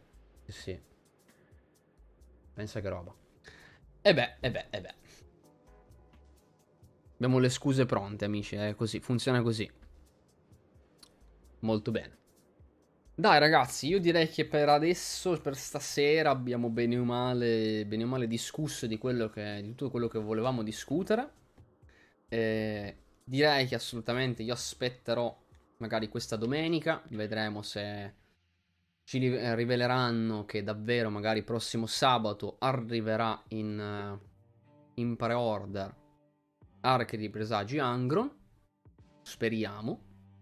Vedremo magari il prossimo venerdì che cos'altro ci diranno, come, cosa ci mostreranno come come tarocco, magari sarà un altro tarocco magari legato ancora al quarto libro di Farsight, potrebbe, come potrebbe rivelarsi altro, chi lo sa. Chissà quando ci riveleranno qualcosa per il quinto libro, attenzione, chissà, chissà. E per il resto, prima di salutarci, vi faccio degli ultimi soliti avvisi vi ricordo che, l'ho già detto stamattina, si ribadisce ragazzi, e ehm, mentre si attende la classica programmazione eh, settimanale, vi ricordo, vi ribadisco, prossimo venerdì, venerdì sera, sempre classiche, alle classiche 21, non sarò qua sul mio canale, ma sarò di nuovo ospite di Lorenzo Divus mi troverete in live sul suo canale YouTube per continuare a fare un grande discorso introduttivo con cui lui vorrà conoscere meglio l'ambientazione di Warhammer 40.000 usandomi come fonte di, di lore, di, di, di risposte alle sue, alle sue domande. Quindi mi troverete lì ospite per una bella livetta di chiacchiere sull'ambientazione di Warhammer 40.000. Per il resto, invece, come al solito, ci si aspettano i soliti appuntamenti alle 21 dal martedì al giovedì. Vi farò sapere che cosa si porta. Per il resto, comunque, si va avanti con tutto il resto. La tempesta adesso mi sto occupando di delineare un po' meglio le cose. Quindi prevedo per adesso ancora comunque di farlo, spero riuscire poi a farlo uscire entro la fine di febbraio. Quindi, credo che Rogue Trader non mancherà, minchia se non mancherà assolutamente. Decisamente non mancherà. Ragazzi, Rogue Trader è bellissimo, no, è stupendo. È, di, è divino veramente come gioco. Beh, mi sta stupendo sempre di più. E sono contento che anche a voi stia piacendo in questo periodo. Cioè che, che, venite molto volentieri perché, perché siete voi stessi curiosi di sapere come va avanti. Perché è veramente figo. È, e, e, e, mi piace sempre dire questa cosa. Ed è solo un'alfa. Perché è sempre una, un, una cheat da dire. Perché, perché davvero non... Mi stupisce ogni volta. Mi stupisce ogni volta per cosa un'alfa mi sta dando. Quindi dico wow. Chissà cosa mi darà la beta il gioco completo. Follia. Follia. Fichissimo. Dai, eh, vi ho fatto anche, direi, gli, annun- gli, annunci finali, gli avvisi finali, credo. Sì, mi pare di sì. Ospite la live, programmazione, che poi tanto vi comunico meglio. E poi appunto il fatto che sto comunque andando avanti nella tempesta. Capisco che comunque, vabbè, cerco almeno di dirvelo perché poi sembra una roba dici che non, non vai avanti, però almeno vi dico che sì, anche se magari mi devo occupare anche d'altro in mezzo, mi sto occupando anche di quello. Bene. Ovviamente in mezzo c'è anche sempre la nera, tranquilli che va avanti, va molto avanti anche quello. Boh, vi ho detto tutto, quindi a questo punto la serata può concludersi qua, abbiamo fatto la mezzanotte. Io vi ringrazio ragazzi per tutta la compagnia che mi avete fatto stasera, per tutte le chiacchiere che abbiamo fatto, per chi è passato, per chi è ancora qua. E a questo punto vi auguro buonanotte, vi auguro buon fine settimana e noi ci vediamo la prossima settimana. Lunedì o martedì potrete aspettarvi assolutamente la programmazione di ciò che vedrete nel corso dei prossimi giorni. Grazie ancora. Chao, chao.